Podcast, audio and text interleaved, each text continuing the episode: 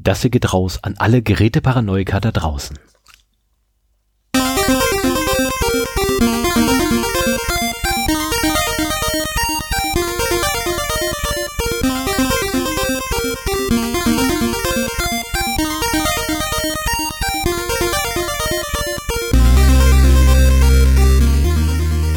Zero Day, der Podcast für Informationssicherheit und Datenschutz.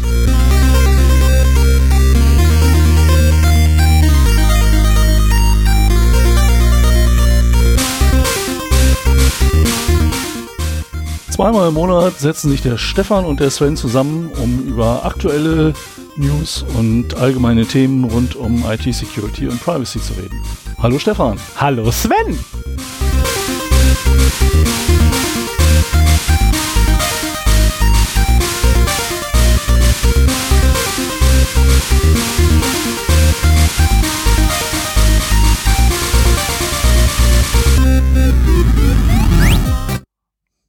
War jetzt ein bisschen zu schnell, aber ansonsten war ich mit dem live eingesprochenen Intro heute echt mal zufrieden.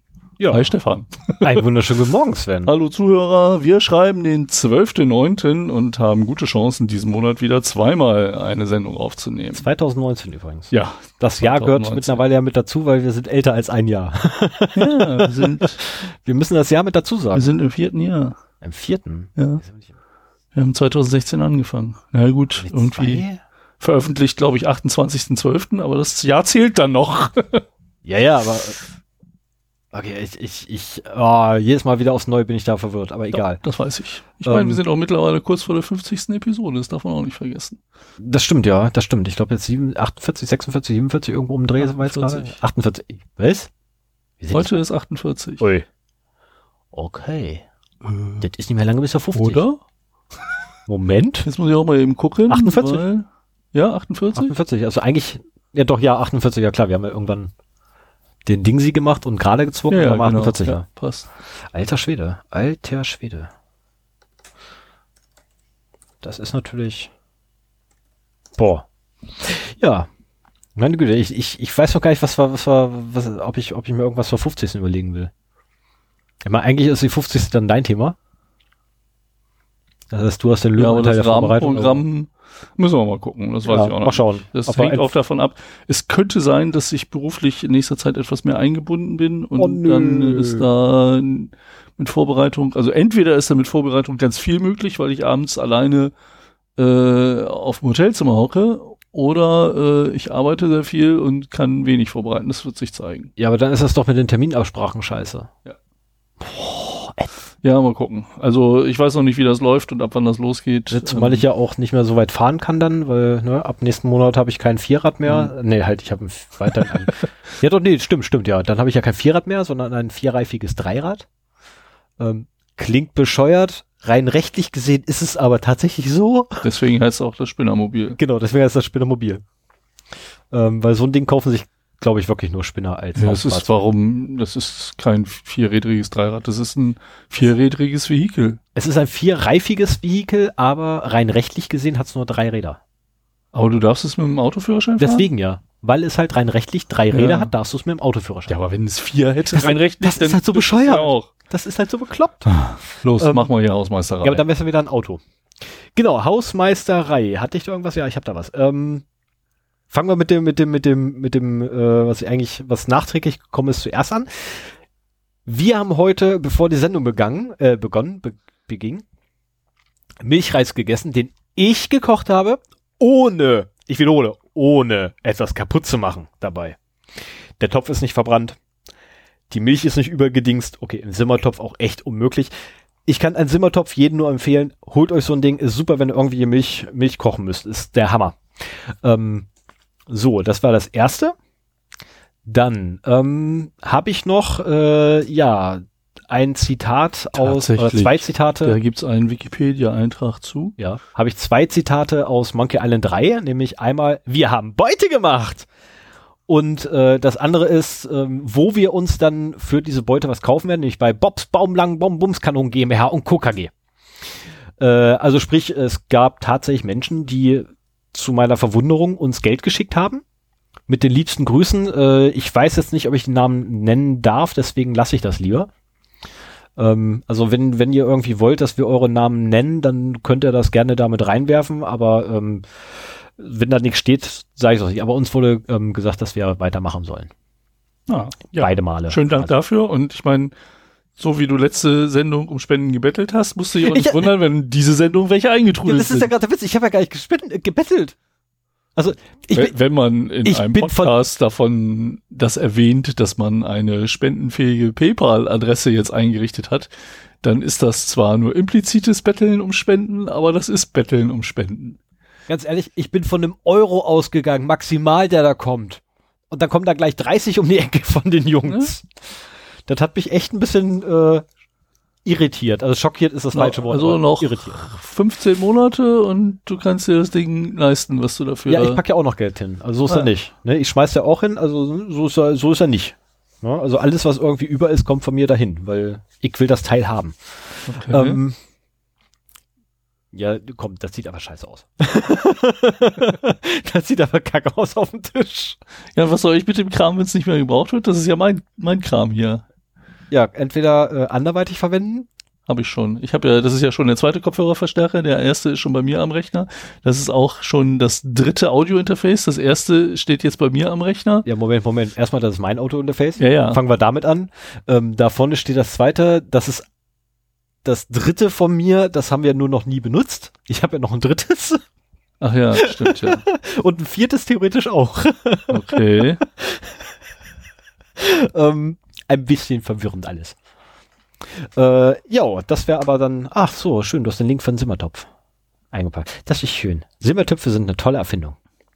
Kann ich wirklich jedem nur empfehlen. Die Dinger sind echt Gold wert. Also wenn wir hier so viel davon erzählen, das ist ein doppelwandiger Topf, in den Wasser reinkommt, so dass Milch nicht überkochen kann. Ich weiß zwar immer noch nicht, warum die Milch nicht überkochen kann. Ich konnte mir das noch nicht durchlesen in der Wikipedia. Weil die erst bei knapp über 100 Grad anfängt zu schäumen. Und, und das Wasser dazwischen irgendwie Das nicht, kann ja nicht über wärmer 100 werden. Das kann nicht Kann. über 100 Grad Ja, werden. Also okay. sprich, du hast immer eine Kühlung von der Innenwand. Durch das Wasser, welches 100 Grad erreicht, hast du ähm, die Innenwand, die ja mit der Außenwand logischerweise verbunden ist, äh, immer gekühlt und dadurch, will, äh, dadurch wird die Kontaktfläche vom Metall und Milch direkt gekühlt. Kühlen ist irgendwie ein komisches Wort für 100 Grad. Ist total schräg, ja, ich weiß, aber es wird es ist tatsächlich so, dass halt letztendlich ähm, die Innenwand durch das siedende Wasser abgekühlt wird. Also es klingt total bekloppt, es ist aber leider so. Oder um es mit den Worten von wem anders zu sagen, klingt bescheuert, ist aber so. Ähm, jo, wollen wir weitermachen? ja, machen wir. Okay, habe ich schon. Dann machen wir. So, dann kommen wir mal zu den Datenverlusten. Ähm, diesmal habe ich gar nicht so viel. Ah, doch, das, oh, das hat sich ja doch. Ich wollte gerade sagen, Äh, wenn man so einfach nur im Laufe der Zeit sammelt, dann kommt einiges zusammen. So, fangen wir mal an. Der Webhoster äh, Hostinger setzt die Passwörter von 14 Millionen Kunden zurück. Was ist passiert? Ähm, Unbekannte haben Zugriff auf die Server des Webhosters bekommen und konnten äh, Daten von Kunden einsehen. So, die Daten, die eingesehen werden konnten, waren äh, seiner, nach dem, was er sagt, Namen, E-Mail-Adressen, IP-Adressen und Kennwörter. okay, die Kennwörter machen Sinn, dass die mit drin sind.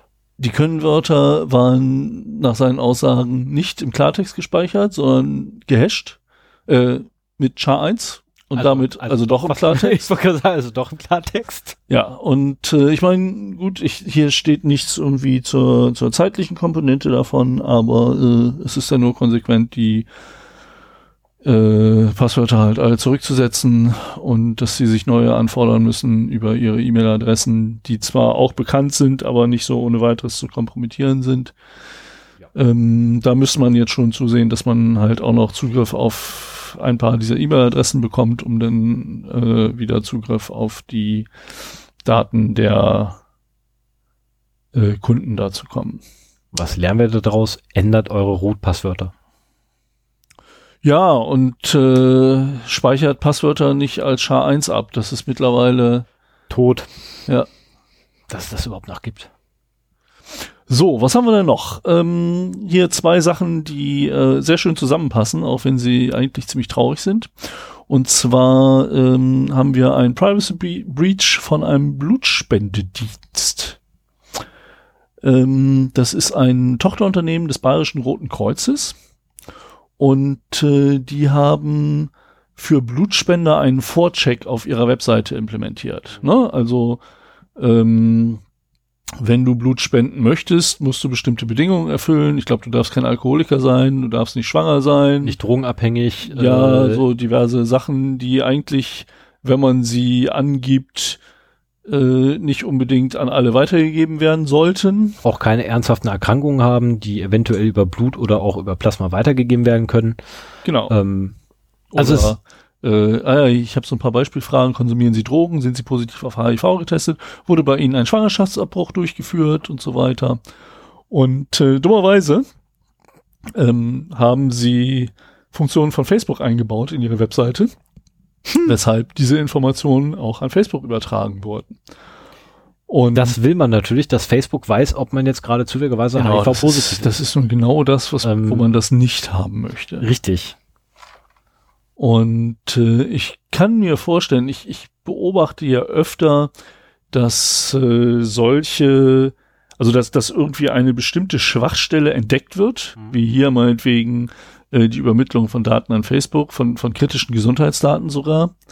Also es könnte dir auch noch teuer zu stehen bekommen, was, was so DSGVO-Geschichten angeht. Ich wollte gerade sagen, weil das sind schon äh, von, von äh, wie nennt sich die, äh, besonders schützenswerte also die genau, fallen unter die ja. Kategorien der besonders schützenwerten personenbezogenen Daten.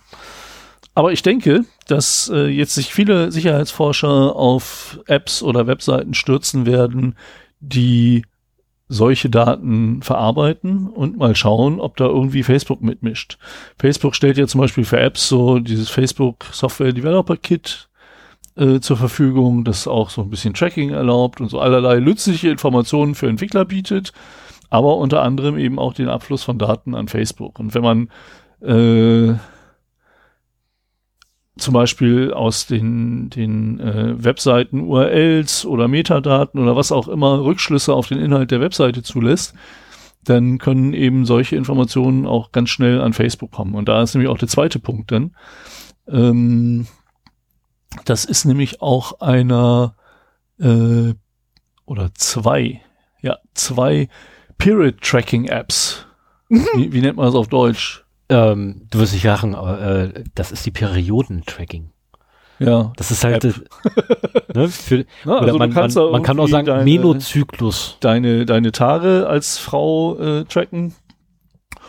Und äh, auch die haben halt äh, das Facebook Software Development Kit eingebunden und somit äh, haben sie da einen, naja, wie sie sagen, unbeabsichtigten Datenabfluss ähm, an, an Facebook geliefert. Äh, ach ja, genau, um das mit dem Blutspendedienst noch zu Ende zu machen. Also der hat, nachdem sie darauf aufmerksam gemacht wurden, äh, die Übertragung der Daten abgeschaltet.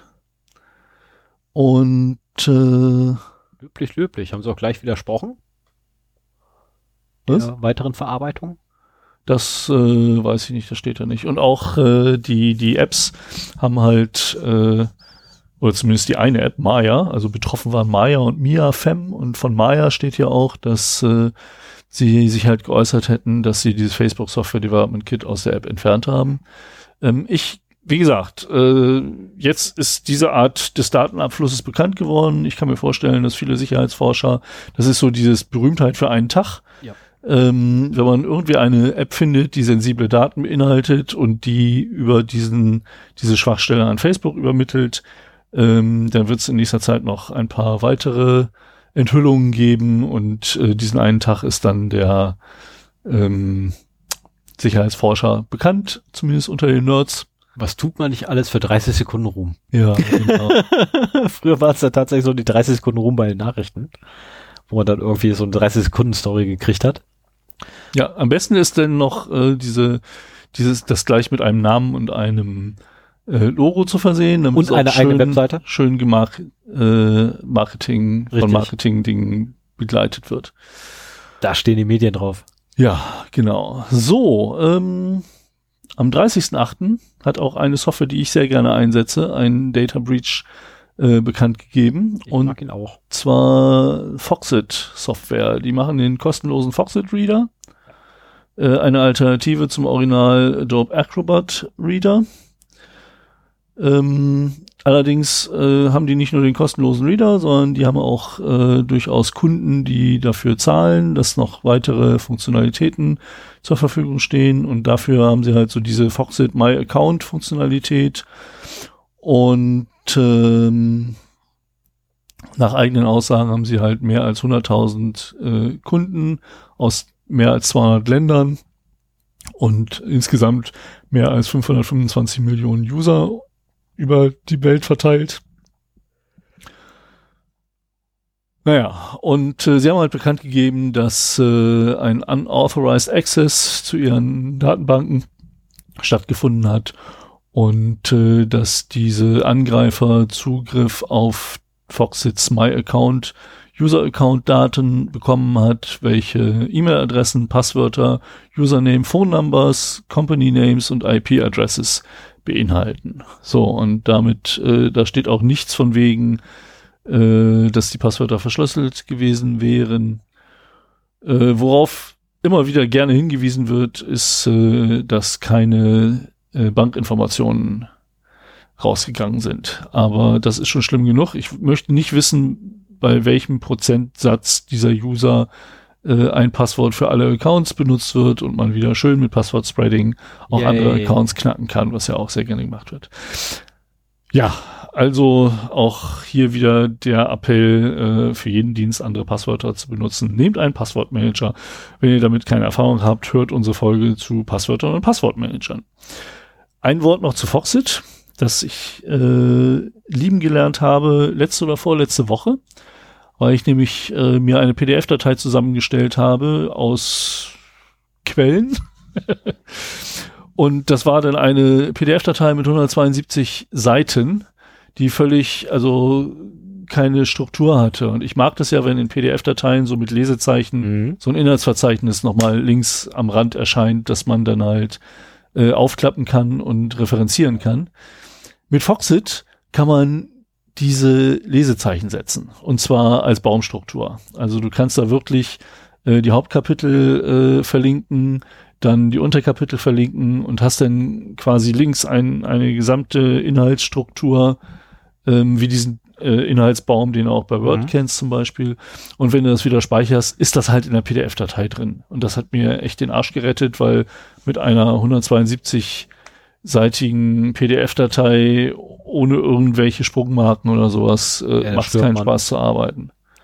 Da stirbt man. Also trotzdem Kudos, Kudos an Definitiv. Foxit, äh, nur legt euch da keinen Account zu. Ich hatte auch, ähm, Aber übrigens nur mal so nebenbei, noch 172 Seiten brauchst du nicht mal. Es fängt bei 20 Seiten schon an, kompliziert zu werden. ja, ja, ja, so ab 20 Seiten, das kann ich mir auch gut vorstellen. Ähm, vor einigen Folgen hatten wir so das Thema Word und PDF-Dateien und äh, bei der Gelegenheit äh, habe ich halt auch über Remote Code Execution Vulnerabilities in PDF-Readern gesprochen. Da war halt auch vor allen Dingen Adobe und Foxit äh, dabei und äh, da haben wir halt auch gesehen, wie viele äh, Vulnerabilities, wie viele Schwachstellen da mittlerweile aufgedeckt werden und äh, dass diese Software halt auch alles andere als wirklich gut programmiert ist. Das ist leider meistens so bei PDF-Readern. Leider. So, Oder das liegt auch mit einfach am PDF selber. dann kommen wir noch zu einer weiteren Datenpanne und die hat es sogar in die Tagesschau geschafft. Die habe ich nämlich hier den Beitrag aus der Tagesschau verlinkt. Ähm, Überschrift lautet vom 5.9.2019 Datenpanne bei Facebook. Millionen Telefonnummern im Netz entdeckt. Und äh, irgendwer hat da mal wieder eine Datenbank mit Einträgen äh, zu Hunderten von Millionen von Facebook-Nutzern äh, gefunden. Und äh, auf diesen Listen sind auch die Telefonnummern von rund 420 Millionen dieser Nutzer äh, enthalten, was ein ordentliches Telefonbuch ist. Ne? Das ist äh, sind fünf Prozent der Weltbevölkerung, wenn das alles Unique Users sind sozusagen. Ja. Das ist schon äh, ein Telefonbuch, auf das man stolz sein kann. Und ähm, Facebook sagt, es gibt keine Hinweise auf gehackte Accounts in dem Umfang und dass es auch alte Daten sind. Ähm, wir hatten vor einiger Zeit mal vom Missbrauch der Freundesuche äh, gesprochen, äh, dass die halt über die Telefonnummer bei Facebook möglich war und das scheinen so Scraping-Geschichten zu sein. Also, dass als das noch möglich war, äh, über diese Funktion gescraped wurde. Ich finde das super spannend. Ähm, das heißt nämlich, wenn es irgendwie geht, jetzt nicht über Schwachstellen, sondern über so Scraping-Geschichten, dass man halt, was weiß ich, man kann den URL zu Benutzerprofilen erraten oder man hat öffentliche Informationen mit Namen und kann daraus dann die URLs zu Profilen mhm. äh, generieren und die dann halt runterladen und auswerten. Ähm, das heißt, wenn das möglich ist im großen Stil, dann wird das auch gemacht. In der Regel, ja. Und ich habe heute noch einen sehr interessanten Artikel gelesen von jemandem, der das bei LinkedIn gemacht hat. Oh. Und äh, ich weiß nicht, ob ich den Artikel noch wiederfinde. Ich schreibe das mal hier hinter als Merker, um das LinkedIn Scraping. Da hat er so ein bisschen beschrieben, äh, wie er das gemacht hat. Der war halt Bestandteil eines Startups, hatte damals noch nicht so datenschutzrechtliche Bedenken und äh, hat ein paar schöne Skripte geschrieben, um wirklich im großen Stil von LinkedIn Daten abzugreifen, Profildaten.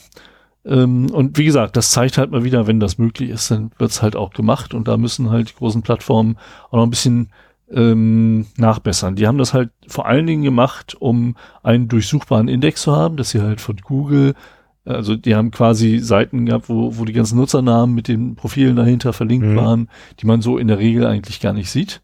Aber wenn man weiß, wo die sind, dann kann man sich die Sachen halt generieren und nach und nach abrufen. Und ähm, das hat derjenige halt auch gemacht. Ähm, es würde aber völlig reichen, wenn zum Beispiel Google ähm, immer nur die letzten tausend neuen Benutzer bekommt oder sowas. Mhm. Die haben die anderen Sachen ja schon im Archiv. Die müssen nicht wirklich Sachen, Seiten haben, wo sämtliche Nutzer äh, von LinkedIn zum Beispiel zu finden sind. Nee, aber das macht ja für, für hier ähm, Profilsuchmaschinen macht das wieder Sinn. Ja, aber ich meine, das will LinkedIn ja gar nicht, dass die das finden. Ja, aber mit Scraping ist es halt trotzdem möglich. Weil wenn ich einen LinkedIn-Account habe, kann ich alle Profile abgrasen, die nicht auf privat gesetzt sind. Ja. Also irgendwie gibt's auch bei LinkedIn wohl so eine Funktion. Also davon abgesehen, ja, ich habe ein LinkedIn-Profil, ich habe keine Ahnung, wo das gerade ist und in welchem Zustand, weil ich habe das irgendwann einfach nur mal erstellt, äh, um es erstmal da zu haben. Ja, geht mir auch so.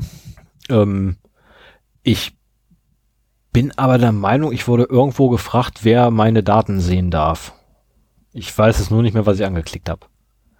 Ja, du kannst meistens auch anklicken, ob äh, Google das sehen darf oder nicht. Ich kenne hm. das zumindest von Xing so. Genau, bei Xing kannst du auch sagen, ne, sollen Leute, die nicht angemeldet sind, dein Profil sehen können, ja oder nein. Da habe ich Nein geklickt äh, was so schöne Früchte trägt, dass natürlich sehen die dein Profil, auch wenn sie nicht eingeloggt sind, aber nicht alles. Also ich habe ja so die Angewohnheit, wenn ich jemanden geschäftlich neu kennenlerne, mit dem ich auch in Kontakt treten mhm. äh, muss oder will, äh, dass ich mir halt einen Kontakt im Outlook anlege, um äh, die Kontaktdaten griffbereit zu haben. Und meistens äh, suche ich dann auch nach einem Bild, um das da zu verlinken. Ich will dann halt ein öffentliches Foto nehmen, äh, nehme die Google-Bildersuche, gebe den Namen ein, eventuell noch einen Firmennamen oder einen Ortsnamen und finde in der Regel dann auch immer ein passendes Bild. Von den meisten das Xing-Profilbild, das scheint also auch öffentlich einsehbar zu sein. Ja, es ist.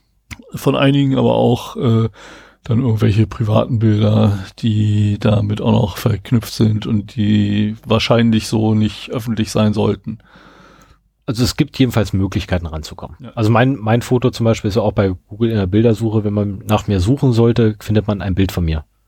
Ach, ja. Also lustigerweise nicht an erster Position, weil in erster Position kommen erstmal ein paar andere, aber man findet mich. Wenn man denn die richtig sucht. Ich weiß nicht, was du da eingegeben hast, wahrscheinlich nur einen Namen. Ich habe jetzt erstmal nur den Namen. Ja, also spätestens. Und in der dritten Reihe bist du schon. Ja, wenn du jetzt noch die Stadt mit eingibst, dann wandere ich in die erste Reihe, ich glaube an dritte Position. Das ist so. übrigens von deinem LinkedIn-Profil. Also da hast du wahrscheinlich nicht angekli angeklickt. Das müsste Oder kannst von, es nicht. Eigentlich müsste es von meinem Xing-Profil sein. Nee, da steht als Domain äh, LinkedIn. Okay. Ich hätte es erwartet, äh, eigentlich, dass Xing noch ist. Nee, und sonst kommt nichts von dir. Okay. Also das ist äh, nicht Xing. Von Xing ist kein Bild von dir. Das ist also, es gibt einen. Oh nee, das ist auch, äh, ist eine andere Person, ist eine andere Firma. Das ist meistens so, dass ich das nicht bin, wenn die Leute irgendwie einfinden. Ich, mittlerweile gibt's halt auch eine ganze Menge andere Sven Hauptmanns im Netz. Das war nicht immer so und äh, ich gehe da mittlerweile auch so ein bisschen unter, wenn man nach mir sucht. Äh, eine Zeit lang hat man halt meine, meine ganzen Webseiten gefunden und das war's so. Ja, ich bin manchmal auch sehr froh, dass man relativ wenig nur noch über mich findet.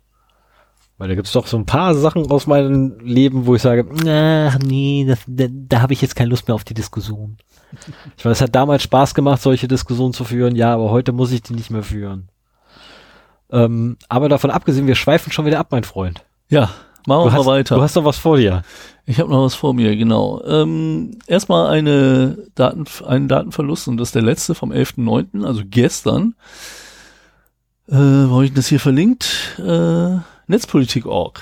Ah ja. Ähm, die haben nämlich berichtet, dass eine Spyware-Firma private Daten von Kunden ins Internet stellt. Und äh, ich glaube, das ist bewusst so äh, provokativ formuliert, weil niemand macht das natürlich absichtlich. Aber die Tatsache, wie sie es gemacht haben, scheint so stumpf zu sein, dass man das gar nicht anders bezeichnen kann. Ja, fang es mal, gibt fang, eine, äh, eine Überwachungs-App. Was? darf ich raten? Weiß ich Also ich, ich habe ich hab noch nichts von deinen Vorbereitungsdings Okay. gelesen. Ich kenne Ähm, keine. Es ist eine, eine Spyware-Firma, also gehe ich davon aus, dass es, dass es ähm, Software ist zur Überwachung von einem anderen Gerät. Ja, ja, als dem genau. Mime. Ja. Ähm, die werden wahrscheinlich den Kram über ihren eigenen Server leiten und der Kram ist per Google indexierbar. Wahrscheinlich. Also genaueres, genaueres habe ich da gar nicht äh, gesehen. Auf jeden Fall ähm, hast du da Kinderfotos, Schulzeugnisse Wow. Oder äh, Telefonmitschnitte. Und äh, die App ist Spy App 224.7 Mhm. und ist halt dazu ge gedacht, Kinder oder Partner, natürlich alles auf legaler Weise zu, ähm, zu überwachen. Und äh, ich meine, das ist halt so, dass du einfach nur ein paar Minuten Zugriff auf das Gerät brauchst, so dass du halt äh, still und heimlich die App installieren kannst. Die versteckt sich dann auch und dann kannst du halt remote da eine ganze Menge mit äh, anstellen. Und äh, also ich finde das, auch das ist ein Grund, warum ich froh bin, ein aktuelles Handy zu haben mit einem aktuellen Betriebssystem und auch, auch wenn wir da nachher noch zu kommen, äh, ein, ein iPhone, ähm, denn äh, damit ist man davor relativ sicher. Ähm, ich finde das eine Sauerei, wenn irgendwie, also bei, bei Kindern fängt es schon an, so unserer ist jetzt sechs, als er er fängt jetzt an, sich äh, seine Umgebung zu erkunden.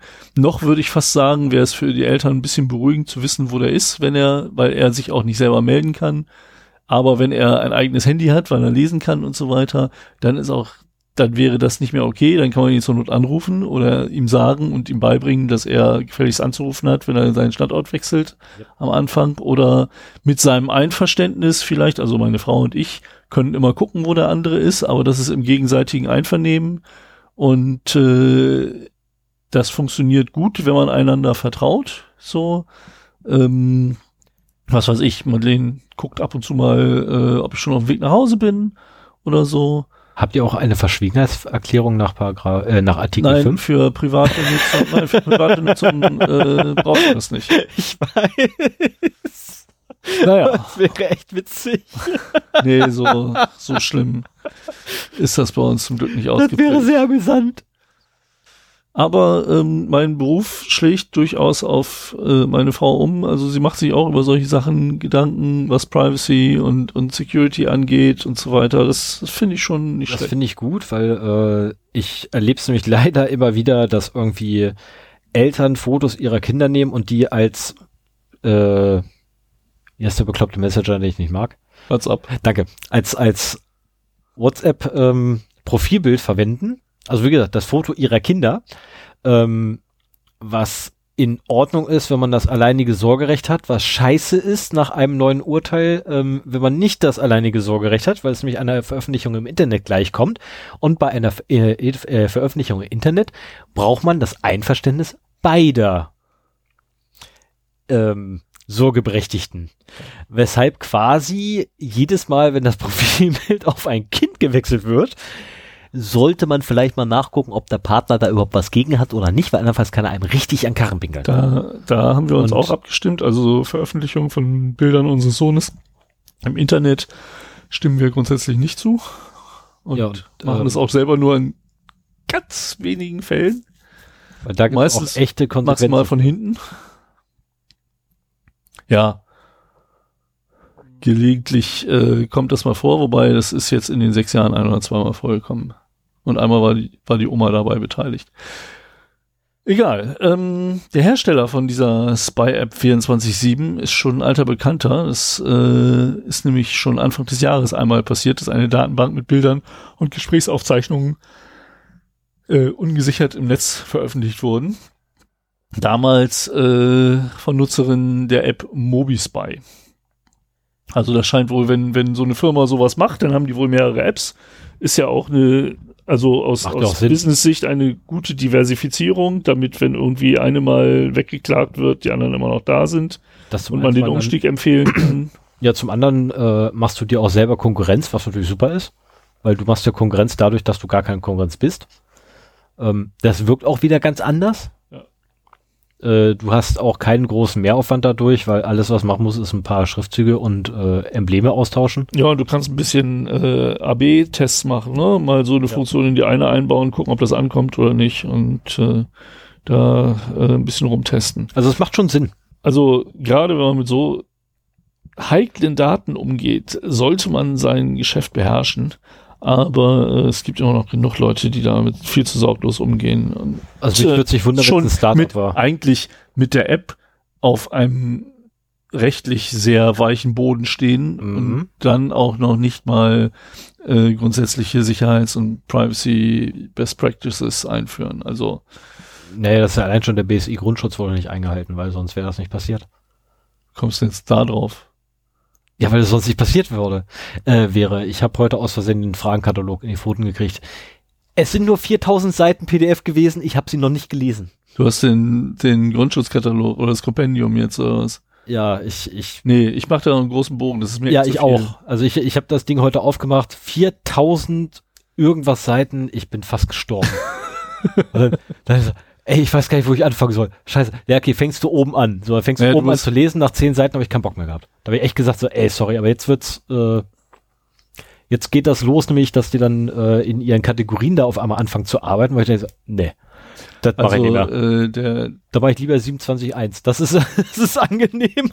ich bin, wir müssen sowieso mal zu Standards irgendwie eine Folge ja. machen. Ich habe ähm, die letzten Änderungen vom BSI Grundschutz nicht mehr mitbekommen, weil ich mich eigentlich weigere, mich damit zu beschäftigen. Kann ich verstehen. Ähm, also jetzt, wo ich das Ding gesehen habe, verstehe es. Die Grundschutzkataloge durch das BSI Grundschutz Kompendium ersetzt. Ja.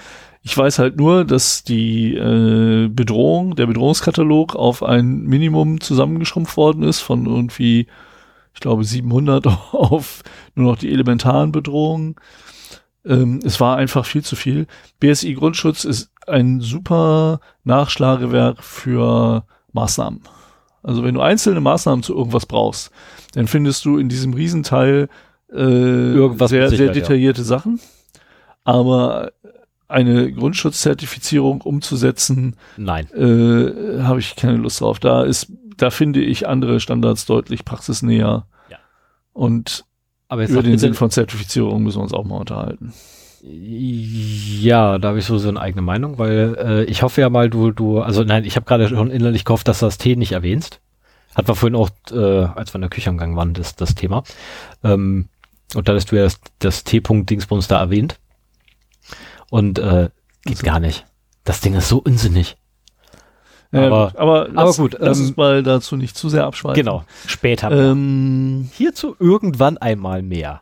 Genau. Ich darf ja nicht mehr später sagen, ne, weil sonst. aber auf jeden Fall schon mal wieder ein Thema für irgendwann. Äh, eine der folgenden Sendungen. Themen sind irgendwann. ja immer, äh, manchmal sind Themen Mangelware. Ja, manchmal aber irgendwann. Aber irgendwann. So, ich setze es in Marke und dann mache ich gleich weiter, weil, ähm, da du das Thema hast, gehe ich mal von aus, dass, nee, halt anders. Nee, Nein, du machst, du machst weiter, damit du dann, dann nicht deine Ruhe hast. Thema genau. ein bisschen Ruhe, genau. So war das, da war es, ja. Was ich bei der letzten Sendung, obwohl es, glaube ich, da schon passiert war, nicht erwähnt hatte, war das da schon? Ich das weiß es nicht. War da schon, ich habe es nur nicht geschafft zu lesen, bin ich der Meinung. Ja, auf jeden Fall. Oder wurde, ein, zwei Tage später. Wurde ein, ein sehr sophisticated iPhone-Hack äh, entdeckt. Fortgeschrittener, der, fortschrittlich. Der, ja, also auch wirklich eine, äh, eine recht komplexe Exploit-Kette beinhaltete und so weiter und halt wirklich ähm, einem APT-Angriff auf iPhones gleichkam, der aber auch in der Breite äh, von ja, unbekannten Tätern äh, ausgenutzt wurde. Und ich bin ja meistens so, dass ich irgendwie, wenn irgendwann wieder eine Schwachstelle aufgedeckt wird oder so, das passiert so oft, ich erwähne das eigentlich selten, heute allerdings gleich zweimal, äh, wenn es irgendwie ja Besonderheiten sind. Und äh, Dazu hat Heise einen schönen Artikel geschrieben, den ich hier auch verlinke. Und da geht es halt darum, was bedeutet das denn, dieser iPhone-Massenhack?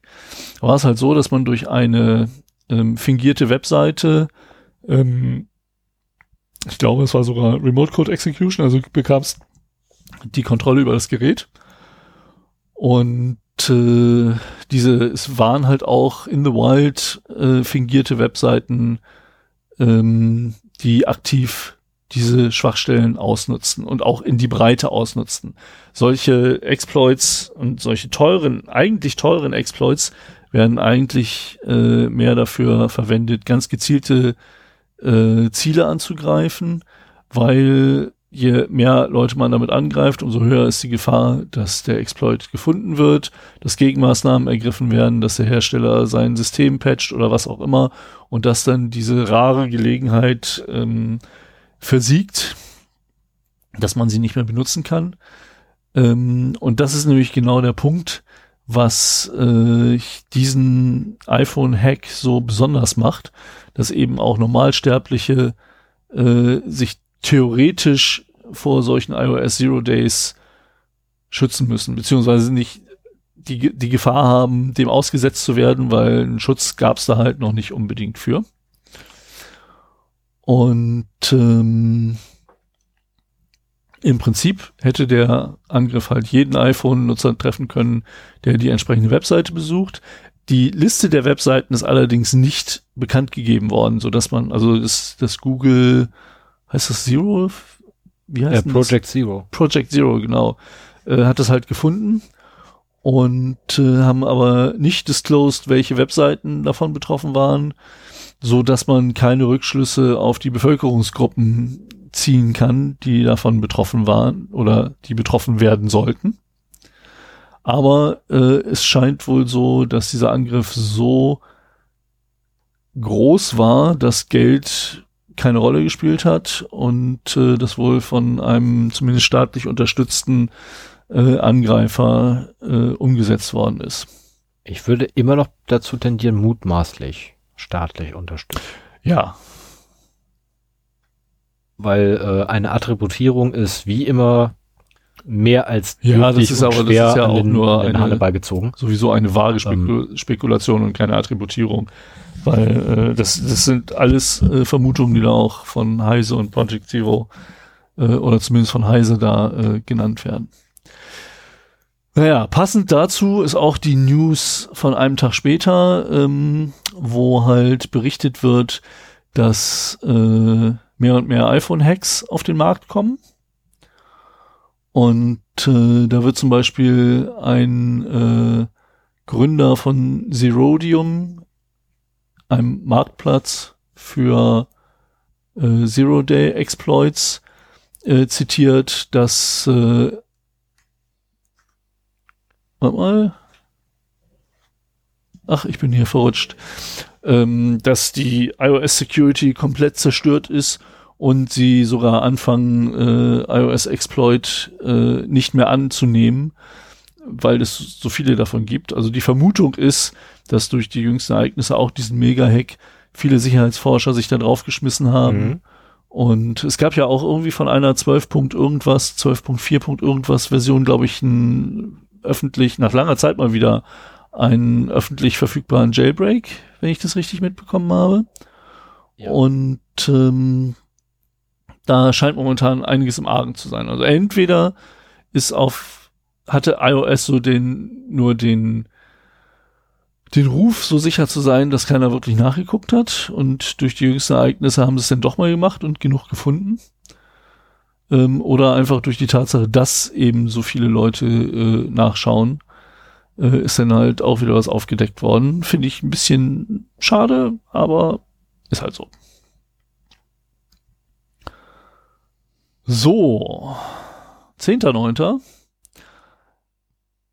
Eine Emotet-Welle, das ist eine Ransomware, legt die Neustädter Stadtverwaltung lahm. Neustadt am Rübenberge bei Hannover. Also oh, das kenne ich sogar. Ecke. Das kennst das, du sogar? Das kenne ich sogar, ja. Da ja, hat der Gertrude mal gewohnt. Bin ich früher wahrscheinlich auch öfter mal mit dem Motorrad durchgekommen. Ähm, ich habe ja in der letzten Zeit hier oft an dieser Stelle erzählt von Ransomware-Attacken auf amerikanische Gemeinden und da gab es ja sogar mal so eine Zusammenkunft von irgendwie einer dreistelligen Anzahl von Gemeindedirektoren oder Gemeinden, die beschlossen haben, wir gehen nicht auf Ransomware-Forderungen ein, Lösegeldforderungen, äh, um sich nicht erpressbar zu machen, um irgendwie auch den, den irgendwie klar zu machen, es lohnt sich nicht, sich mit uns anzulegen, wir bezahlen nicht. Ähm, jetzt kommen die Einschläge näher. Wie gesagt, Neustadt am Rübenberge bei Hannover. Und äh, die Verwaltung ist durch diese Attacke noch bis mindestens Freitag lahmgelegt. Also jetzt, während wir hier sprechen, äh, hält das noch an. Freit der Freitag, von dem wir sprechen, ist morgen, wenn wir veröffentlichen.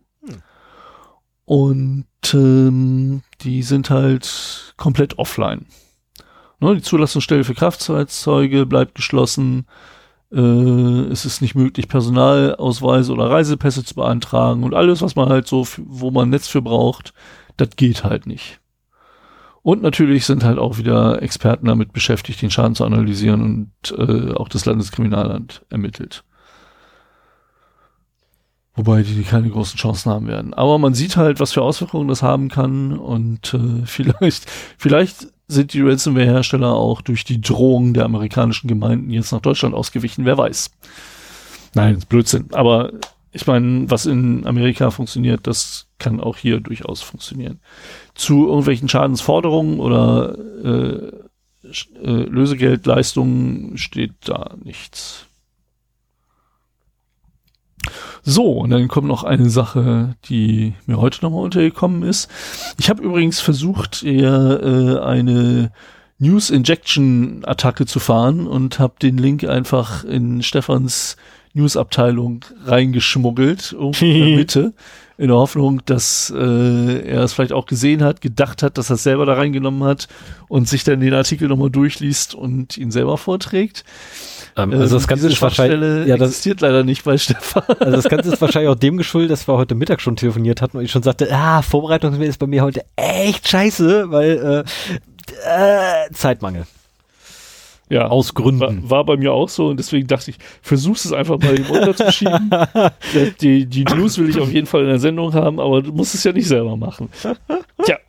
War ein Hat nicht Versuch. funktioniert, also mache ich das jetzt selber. Leider nicht, tut mir leid. Ähm, das ist nämlich die zweite, wo eine neue Schwachstelle äh, bekannt geworden ist und die finde ich auch so bemerkenswert, dass ich es trotzdem hier erwähnen möchte. Also ich müsste da, da, da, also bei der News, sorry, wie ich kurz reingerichtet, ähm, kannst du sofort erzählen, aber bei der News ähm, äh, hätte ich eine Frage an, an die Zuhörer, ähm, dürf, die, vor allem diejenigen, die bereits Geld geschickt haben, ähm, dürfen wir das Geld eventuell doch noch für einen anderen Zweck verwenden? Weil das kostet einen Zehner. Zehn Dollar kostet das Equipment, was notwendig ist. Nee, nee, das, äh, naja, Egal. Doch, doch. Das funktioniert auf einem 10 Euro. Das funktioniert auch auf deinem teuren Handy. Dazu brauchst du kein. Nee, nee, wenn, nee, wenn nee, nee, nee, Telefon nee, nee, nee, nee, Moment, Moment. Du brauchst ja, du brauchst ja, hahaha, nee, nee. Ähm, ja, es funktioniert auf allen Tele, also auf weitestgehend wahrscheinlich allen Telefonen. Aber, also gleich wird Sven erklären, worum es eigentlich geht. Aber die Angriffshardware ist für einen Zehner zu haben. Das ist das Wichtige. Äh, Ich hätte das so verstanden, dass es halt auch auf einem, naja, also, oder es funktioniert halt mit einem 10 Euro. Genau. Also im Prinzip geht's ja nur darum, eine SMS zu schicken. Ich erzähle mal, worum es geht. Und zwar ähm, ist es ist eine neue Schwachstelle bekannt geworden, die es äh, nur durch das Senden einer SMS an ein Zielgerät ermöglicht, weitgehende Kontrolle über dieses Gerät zu bekommen. Und zwar unabhängig vom Betriebssystem, das da drauf läuft. Und das ist das Heftige daran. Ja. Also, ähm, ob das nun ein Android-Gerät ist oder eine, ein iPhone oder ein altes Nokia-Telefon oder Windows, ist völlig Wumpe, weil es wird die Software angegriffen, die auf der SIM-Karte ist. Hm. Und das ist halt eine Software, die allen äh, gemein ist. Das geht sogar mit eSIMs, so wie ich das verstanden habe. Oh. Ja, und äh, greift halt eine Software an, ich weiß nicht, wie das ausgesprochen wird. Also die Langform ist Sim Alliance Toolbox Browser oder SAT Browser. Und äh, die ist halt paar Zeit äh, Teil des SIM Toolkits, das auf den meisten SIM-Karten enthalten ist. Und bietet halt so ein paar grundsätzliche Funktionen, die aber, ne, also was weiß ich, Anrufe tätigen, SMS empfangen oder Code auf der SIM-Karte ausführen, was auch immer. Und diese Attacke geht halt direkt auf die Software der SIM-Karte. Die SMS, die geschickt wird, wird halt gepasst, ohne dass der Benutzer das unbedingt mitbekommen muss und kann dann halt, ja, so eine Art Remote Code Execution in gewissem Rahmen auf der SIM-Karte ausführen. Möglich ist damit zum Beispiel entweder die äh, aktuelle Location des Gerätes äh, zu erfragen oder ähm, Missinformationen zu verteilen, indem man halt äh, gefakte SMS-Nachrichten im Namen des Besitzers des Handys schickt oder ähm, man richtet sich eine Premium-Nummer ein und lässt den da ständig anrufen und sammelt halt so Geld ein. Ähm, oder du kannst halt auch äh, das Telefon dazu verleiten, sich einzusch also äh, dich anzurufen, so dass du es halt als Wanze benutzen kannst. Ähm, du kannst aber auch Malware auf dem Telefon ausbringen, indem du dem äh, Browser auf dem Telefon sagst, hier ruf mal diese Seite auf. Oh.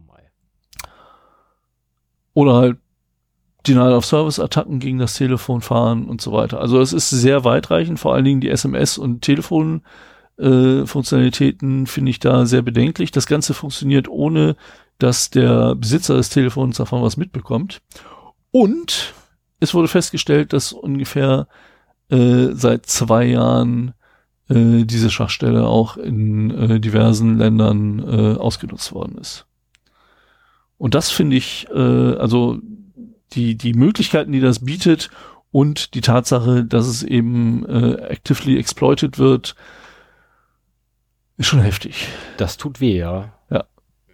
Wie gesagt, 10, 10 Dollar kostet die Hardware.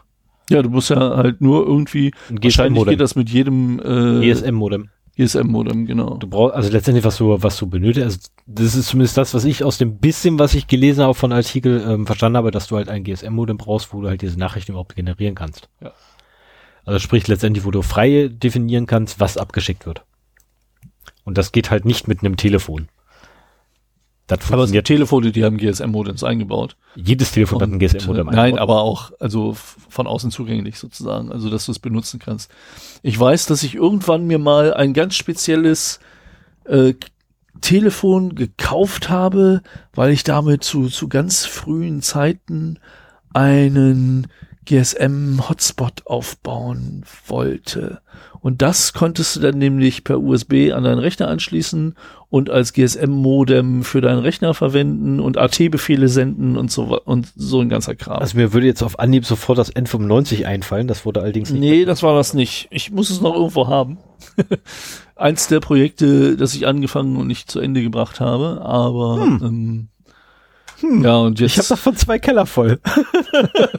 und ein und eine, Und eine Mansarde. genau. Und diverse Schränke. und, nein, okay, so jetzt reicht's. So, dann Ähm, machen wir weiter. Achso, du bist durch. ja, ich bin durch. Okay, das ist jetzt ein bisschen früher als erwartet, verdammt, äh, weil äh, ich dachte, da kommt jetzt noch einer, weil, äh, Moment, ich muss suchen. Verdammt, Nee. okay, so, jetzt Ja, hab ich's. nee, ich musste bei mir hier jetzt die, die Stelle suchen, wo ich bin. Ähm, fangen wir an mit dem 27.8., ist ein bisschen her. Aber ich habe extra nachgeguckt, das ist nach unserer letzten Aufnahme. Mhm. Die war davor.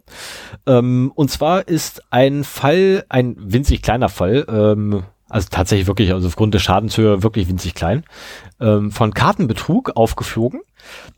Und zwar wurden von, leider sagt der Artikel nicht genau wie viele, aber mehr als 2000 Kunden der Oldenburgischen Landesbank waren eben gerade noch in Oldenburg an der an der Rezeption, haben bezahlt und im nächsten Moment waren sie schon in Brasilien und haben Geld abgehoben an Automaten. Ähm, findige Leute haben äh, letztendlich die Kreditkartennummern geklaut, haben dann mit einem, äh, wie nennt sich das, Sicherheitsnummerngenerator ähm, die Sicherheitsnummern rausgekriegt und haben dann die Karten geklont und sind damit wiederum zur ähm, äh, zum ähm, ATM äh, Geldautomaten äh, gegangen und haben dort Geld abgeholt. Ähm, der Gesamtschaden beläuft sich auf 1,5 Millionen Euro. Deswegen sage ich so, winzig kleiner Fall. Das Ja, das ich, ist glaub, ich glaube, vom- das ist auch kein, also das Moment, sowas ich bin noch nicht passiert fertig. öfter. Eine Sache? Ja, tut's. Aber eine Sache noch. Ähm, die Kunden wurden natürlich entschädigt. Also sprich, das Geld wurde wieder zurückgeholt. Ähm, oder beziehungsweise wieder gut geschrieben. Zurückgeholt ja nicht, weil das ist wahrscheinlich in Bar irgendwie verbrannt worden. Ähm, und es wurde kein 24-monatiges Kontobeobachtungstool angeboten. Das ist ja wichtig bei solchen Fällen, ne? Ich meine, bei allen anderen, die wir bisher hatten, wurden immer so 24 Ja, Monate. in Amerika ist das gang und gäbe. Genau, ne? Kontobeobachtungsservice angeboten. Hier nicht. Ich glaube, wenn die in Amerika äh, solche präventiven Maßnahmen treffen, dann sind die Schadenzahlungen, die sie unter Umständen Geringer. noch zu zahlen haben, geringer. Und deswegen wird sowas gemacht. Das ist ein Standardvorgehen da. Also mich hat das beeindruckt, deswegen muss ich den Artikel auch vor der Sendung schon lesen, weil die Oldenburgische Landesbank natürlich genau da, wo ich herkomme, in Rastede, ähm, das ist zwölf Kilometer von Oldenburg entfernt. Und eine von zwei regionalen Banken da, also LZO, Landessparkasse zu Oldenburg und äh, OLB, Oldenburgische Landesbank, das sind die beiden Banken, die es da gibt, Ja. neben den großen. Und äh, ich hatte, glaube ich, meinen Konformanten, so, ein- so ein Konformantenkonto da bei der OLB. Mal nach, vielleicht fehlt da Geld. Nee, habe ich, hab ich nicht mehr. Das war, ich glaube, das war auch nur so ein, so ein Standard 5 Euro äh, äh, Sparbuch, Das das, ich alle- irgendwann das nach ein paar Jahren habe ich dann da 5,73 Euro abgehoben und das war's. Ja, es waren aber auch Kreditkarten, die, ähm, Ja. Die betroffen waren. Also es waren keine EC, keine normalen EC-Karten betroffen, sondern tatsächlich nur Kreditkarten. Äh, da wiederum, ich habe vergessen welche, ich glaube diese komische Mastercard-Dinger, äh, die aber nicht mit einem Limit ausgestattet, irgendwie war das ganz krude, ähm, die waren nicht mit einem Limit ausgestattet, sondern haben wohl das Konto direkt belastet. Äh, Kenne kenn ich so nicht. Ich kenne Prepaid-Kreditkarten und äh, ich kenne normale Kreditkarten, wohl halt am, an einem Stichtag Meine- alles meine auf einmal. Ja, genau. Aber ich kenne das nicht, dass irgendwie so, heute zahle ich und morgen wird es in Rechnung gestellt. Also das kenne ich noch nicht. Oder beziehungsweise morgen wird das Geld geholt und rüber gescheffelt. Mhm. Äh, kannte ich so noch nicht. Finde ich aber eine coole Idee. Gerade für solche Fälle. Ist das echt klasse, weil das fällt auf. Mhm. Ähm, das ist übrigens auch, Fun Fact, das ist übrigens auch dem, äh, dem örtlichen Bürgermeister aufgefallen, weil er am Automaten kein Geld bekam. da waren Ja. irgendwie 2500 Euro auf einmal von seinem Konto weg. Ich glaube, so ein, so ein Credit Card Fraud ist gar nicht so unüblich. In der Größenordnung wahrscheinlich schon. Aber ähm, also gerade in Ländern, wo, wo die Chips auf der Karte noch nicht genutzt werden, sondern die Magnetstreifen, äh, ist das Klonen von Karten halt deutlich einfacher. Und äh, dieses ganze Zahlungssystem birgt diverse Unsicherheiten, wo die Banken sich entschieden haben, diese nicht zu schließen, weil es zu aufwendig wäre, sondern im Zweifelsfall die Leute halt zu entschädigen. Und die haben dann halt so ein, so ein Fraud Detection äh, eingebaut, wie du schon sagtest, ne, wenn irgendwie ich heute in Braunschweig abhebe und äh, zwei Stunden später in Brasilien, das fällt auf. dann könnte da irgendwas schiefgelaufen sein. Und äh, ich hatte auch schon mal einen Kollegen, da hat die Bank ihn zumindest angerufen und gefragt, so nach dem Motto, haben Sie gerade in Spanien Geld abgehoben? Nein. Okay, äh, uns kam das ja auch komisch vor, dann äh, schieben wir das Geld mal wieder zurück. Das ist nett. Und äh, ja, also das ist, die geben sich schon Mühe. Das Vertrauen Mhm. darf halt nicht erschüttert werden, weil dann würde dieser bargeldlose Zahlungsverkehr nicht mehr funktionieren. Deswegen erstatten die Banken halt diese ganze Kohle, die da äh, irgendwie doch abfließt. Mhm. Ähm, aber sie schaffen es eben auch nicht, das ganze System so dicht zu kriegen oder es wäre noch deutlich teurer, als diese Entschädigungen da äh, zu zahlen. So, machen wir weiter. 29. 28. was? 29. 28. 2019. Ich glaube, das ist Ich glaube, der da soll eine Null hin. Jetzt könnte das stimmen. Also es könnte auch sein, dass vom 28. ist. Ähm. oh Mann. So weit ist schon gekommen, ja, wenn man halt zwischen zwei E-Mails das Ding reintappert. Ähm, und zwar das Zertbund warnt doch tatsächlich mal vor offenen Smart Home, Smart Home Systemen. Ähm, es gibt wohl immer noch Leute, die zahlreiche ähm, Heimautomatisierungs, wobei nee, Smart Home ist ja keine Automatisierung.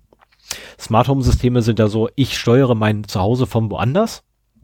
Ähm, System, also letztendlich äh, eine Internet angebundene Fernbedienung für ihr Haus, hängen die Leute scheinbar immer noch mit ihrem äh, mit dem freien Arsch einfach ins Internet. Ähm, ist allerdings zurückzuführen nicht auf Herstellerseite von den Dingern, sondern tatsächlich auf Kundenseite, weil die einfach irgendwelche Portfreigaben von Technikern haben ein, einbauen lassen, ähm, anstatt ein VPN zu nutzen, wie man es eigentlich richtig machen sollte. Oder die über UPnP selbst ihre Portfreigaben machen. Genau das. Ja. Oder die Portfreigabe per Automatismus erlaubt haben, innerhalb des Routers allerdings dann. Oder ähm, die äh, auch hier ähm, zusätzlich dazu noch Standard oder gar keine Passwörter hinterlegt haben, beziehungsweise einen automatischen Login auch gleich mit eingebaut haben.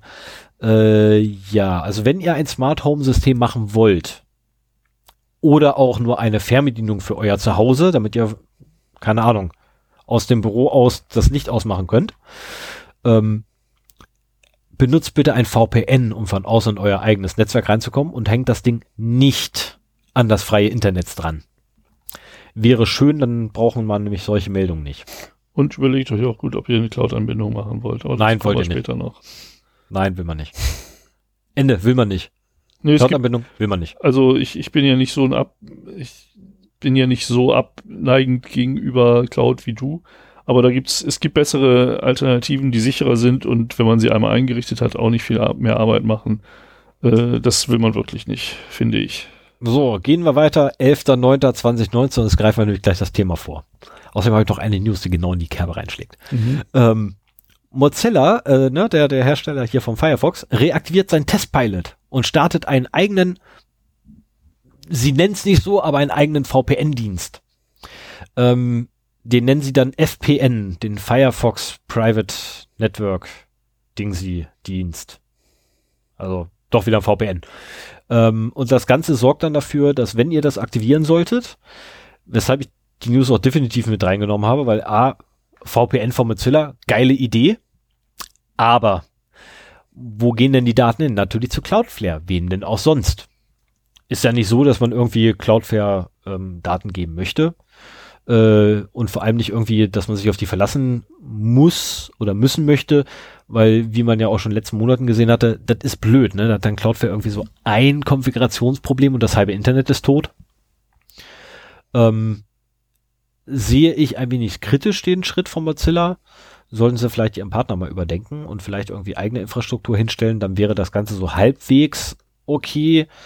Ähm, Ja, mal, also Grundsätzlich allerdings wäre dieser VPN nur für den Firefox tatsächlich selber und nicht für irgendwas anderes, weswegen sie das auch Firefox Private Network nennen.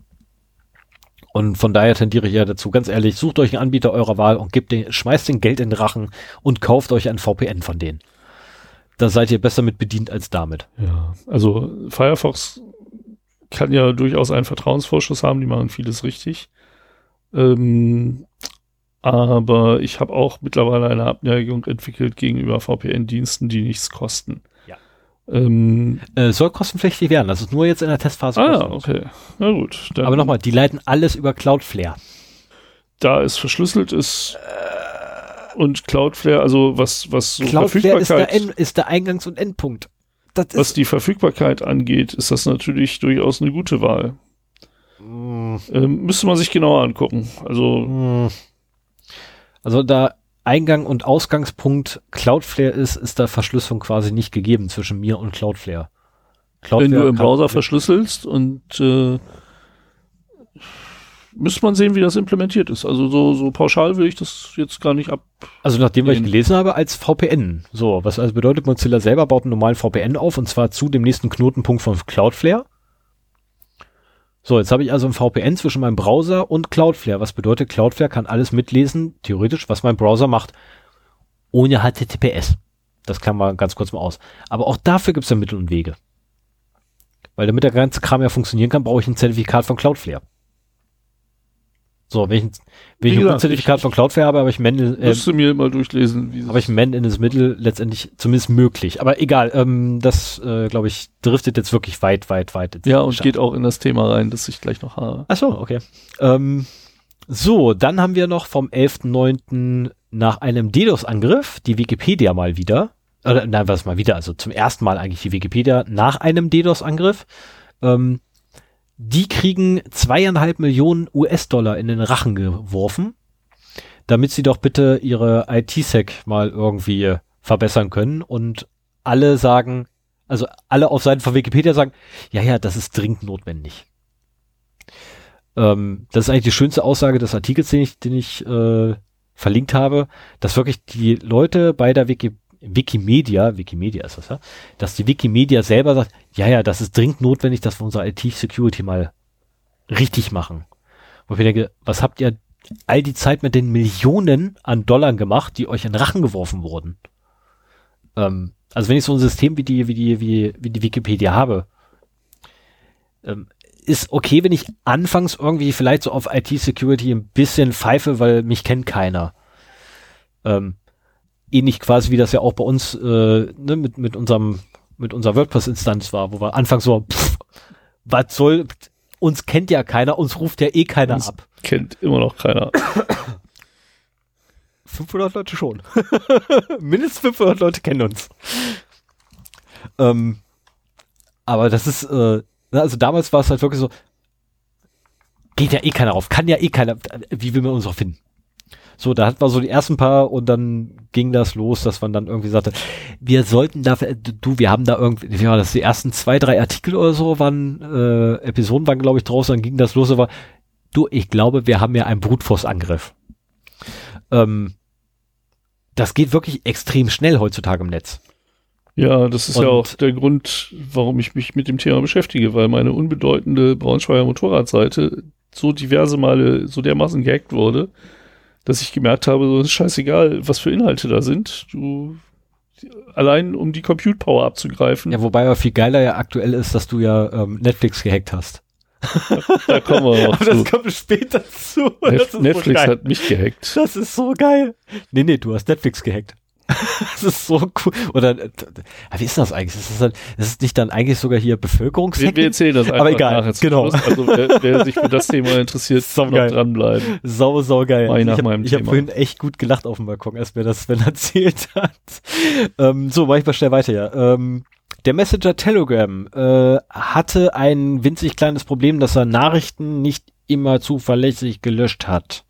Mhm. Ähm, die haben eine Funktion eingebaut gehabt, dass man halt ähm, im Nachhinein noch Nachrichten äh, aus einem Gespräch löschen konnte. Also grundsätzlich die, die geheimen Chat-Dingsies da, ich habe Telegram nicht, ich habe mich damit nicht großartig auseinandergesetzt mit dem Tool, deswegen weiß ich nicht genau, wie das da aufgebaut ist, aber es gibt wohl ähm, geheime Gruppen, nennen sich die wohl, keine Ahnung. Ähm, die sind nicht betroffen, sondern es geht tatsächlich um ganz normal hier, ne, äh, ich und Sven schreiben jetzt einfach über Telegram äh, Nachrichten und da kann man wohl im Nachhinein Nachrichten löschen. Ne, hingehen und sagen, hier, die Nachricht wirfst du jetzt bitte weg. Sein, ja. Äh, das können natürlich auch Bilder und Audiodateien sein und so weiter und so fort. Und auch irgendwie wohl normale Dateien. Ich gehe jetzt mal von Signal aus, da kann ich auch eine PDF was schicken, wenn ich will. Mhm. Ähm,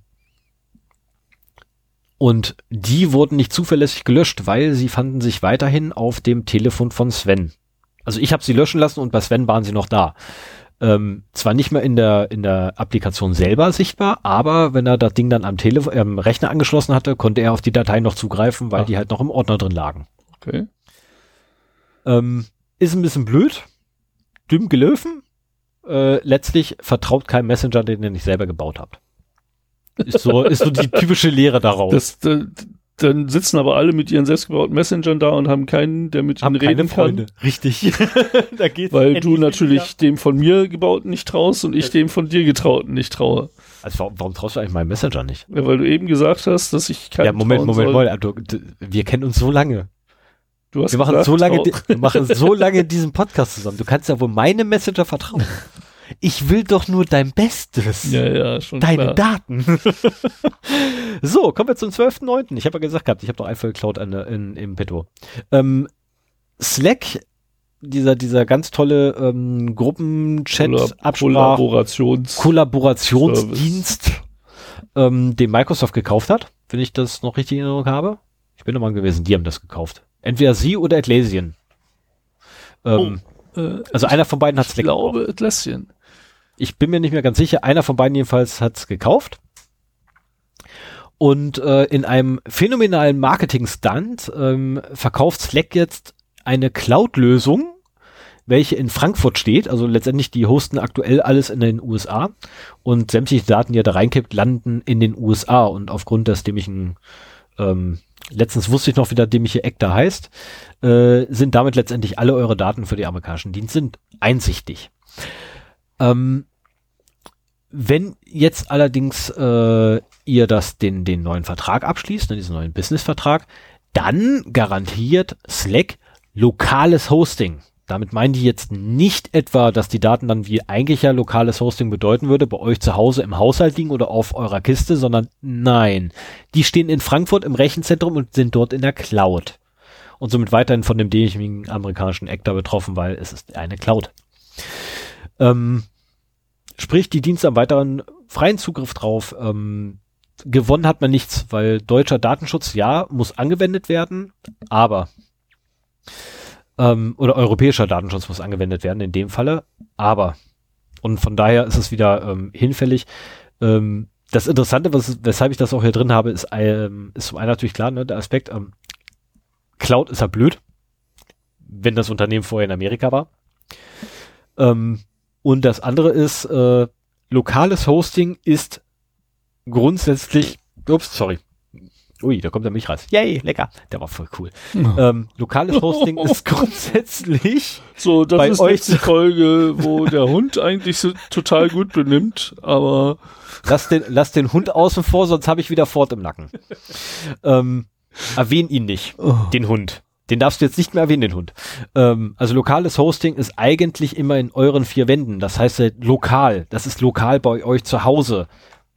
Und nicht lokal bei euch zu Hause, aber in Frankfurt stehend.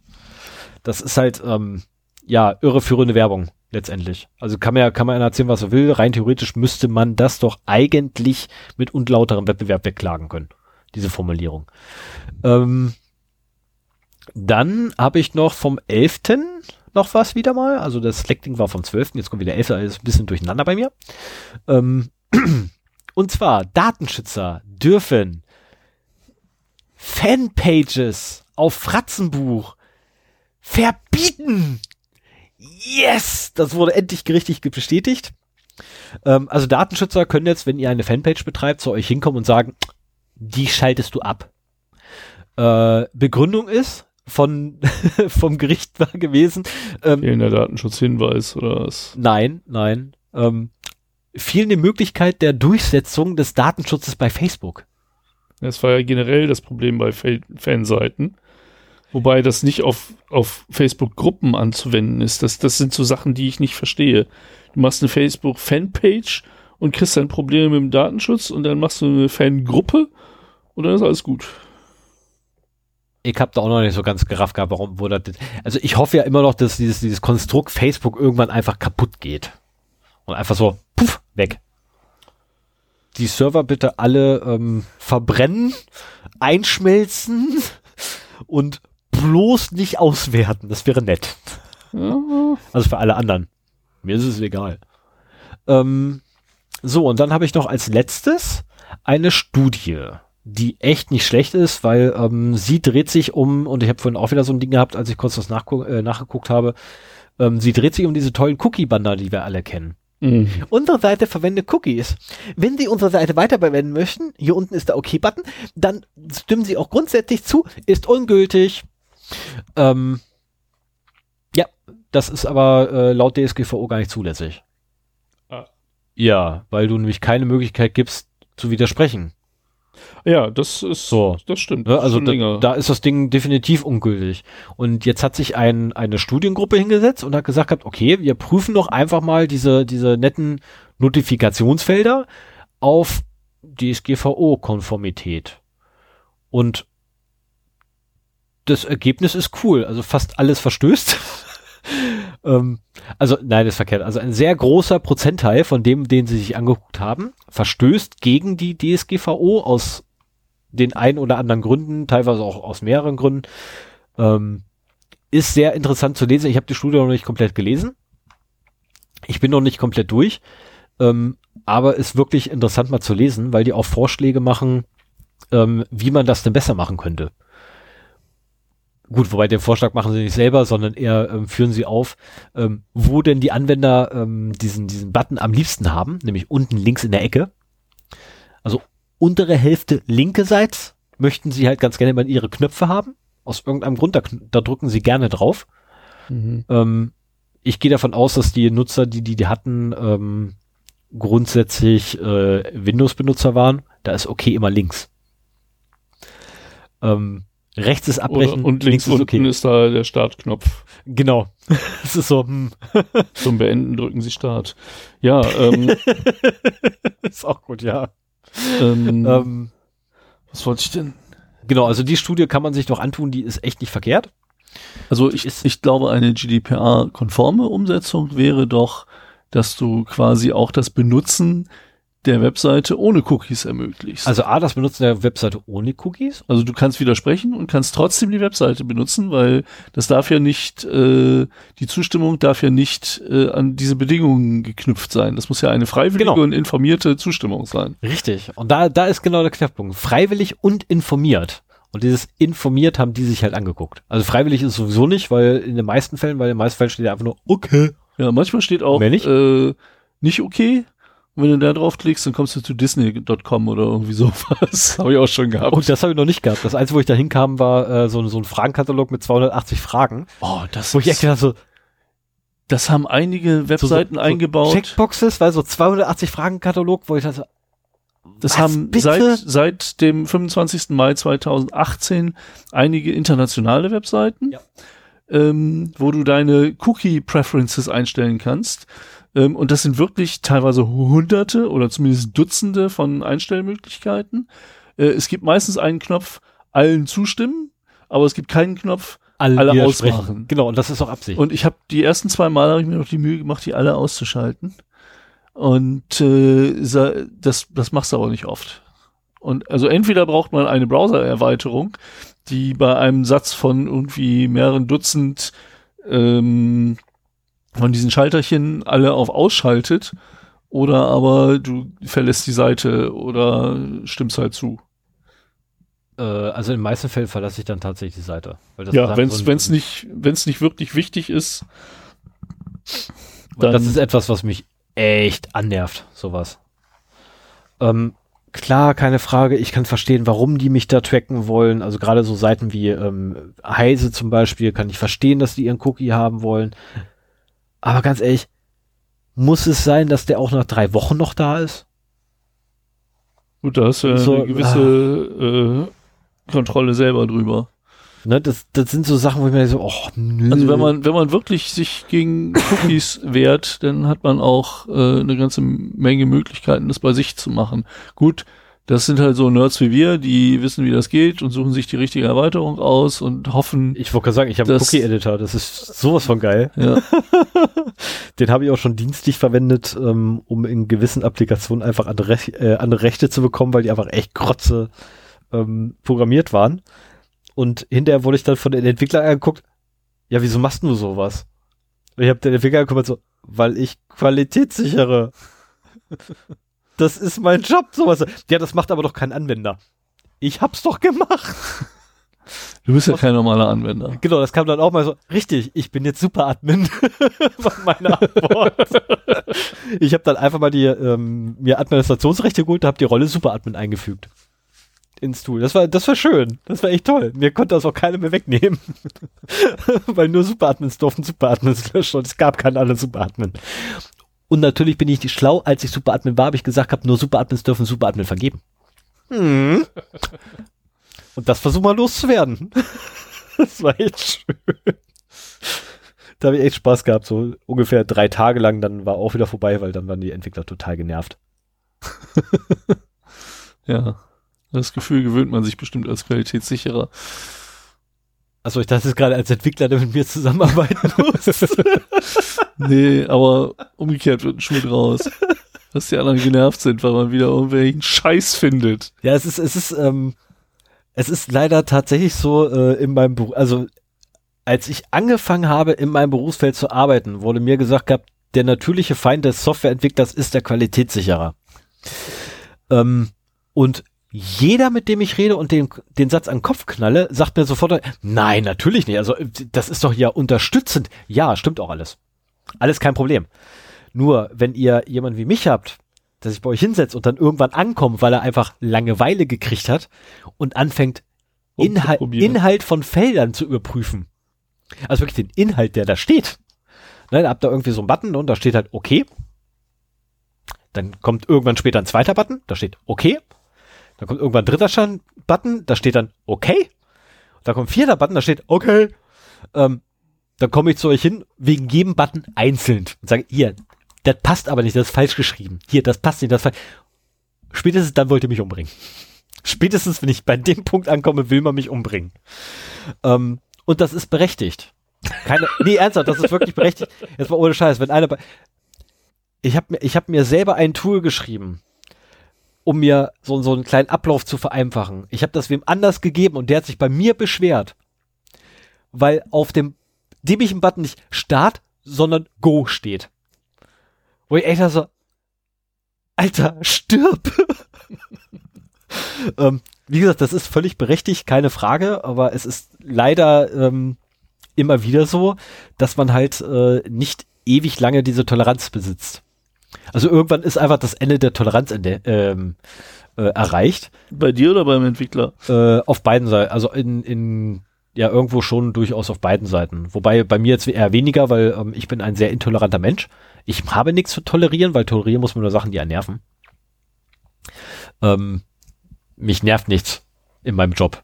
Das ist so, also auch wenn Entwickler irgendwie 3000 Mal denselben Fehler machen, dann ist das halt so. Das ist für mich immer schön, weil meine Statistik geht nach oben.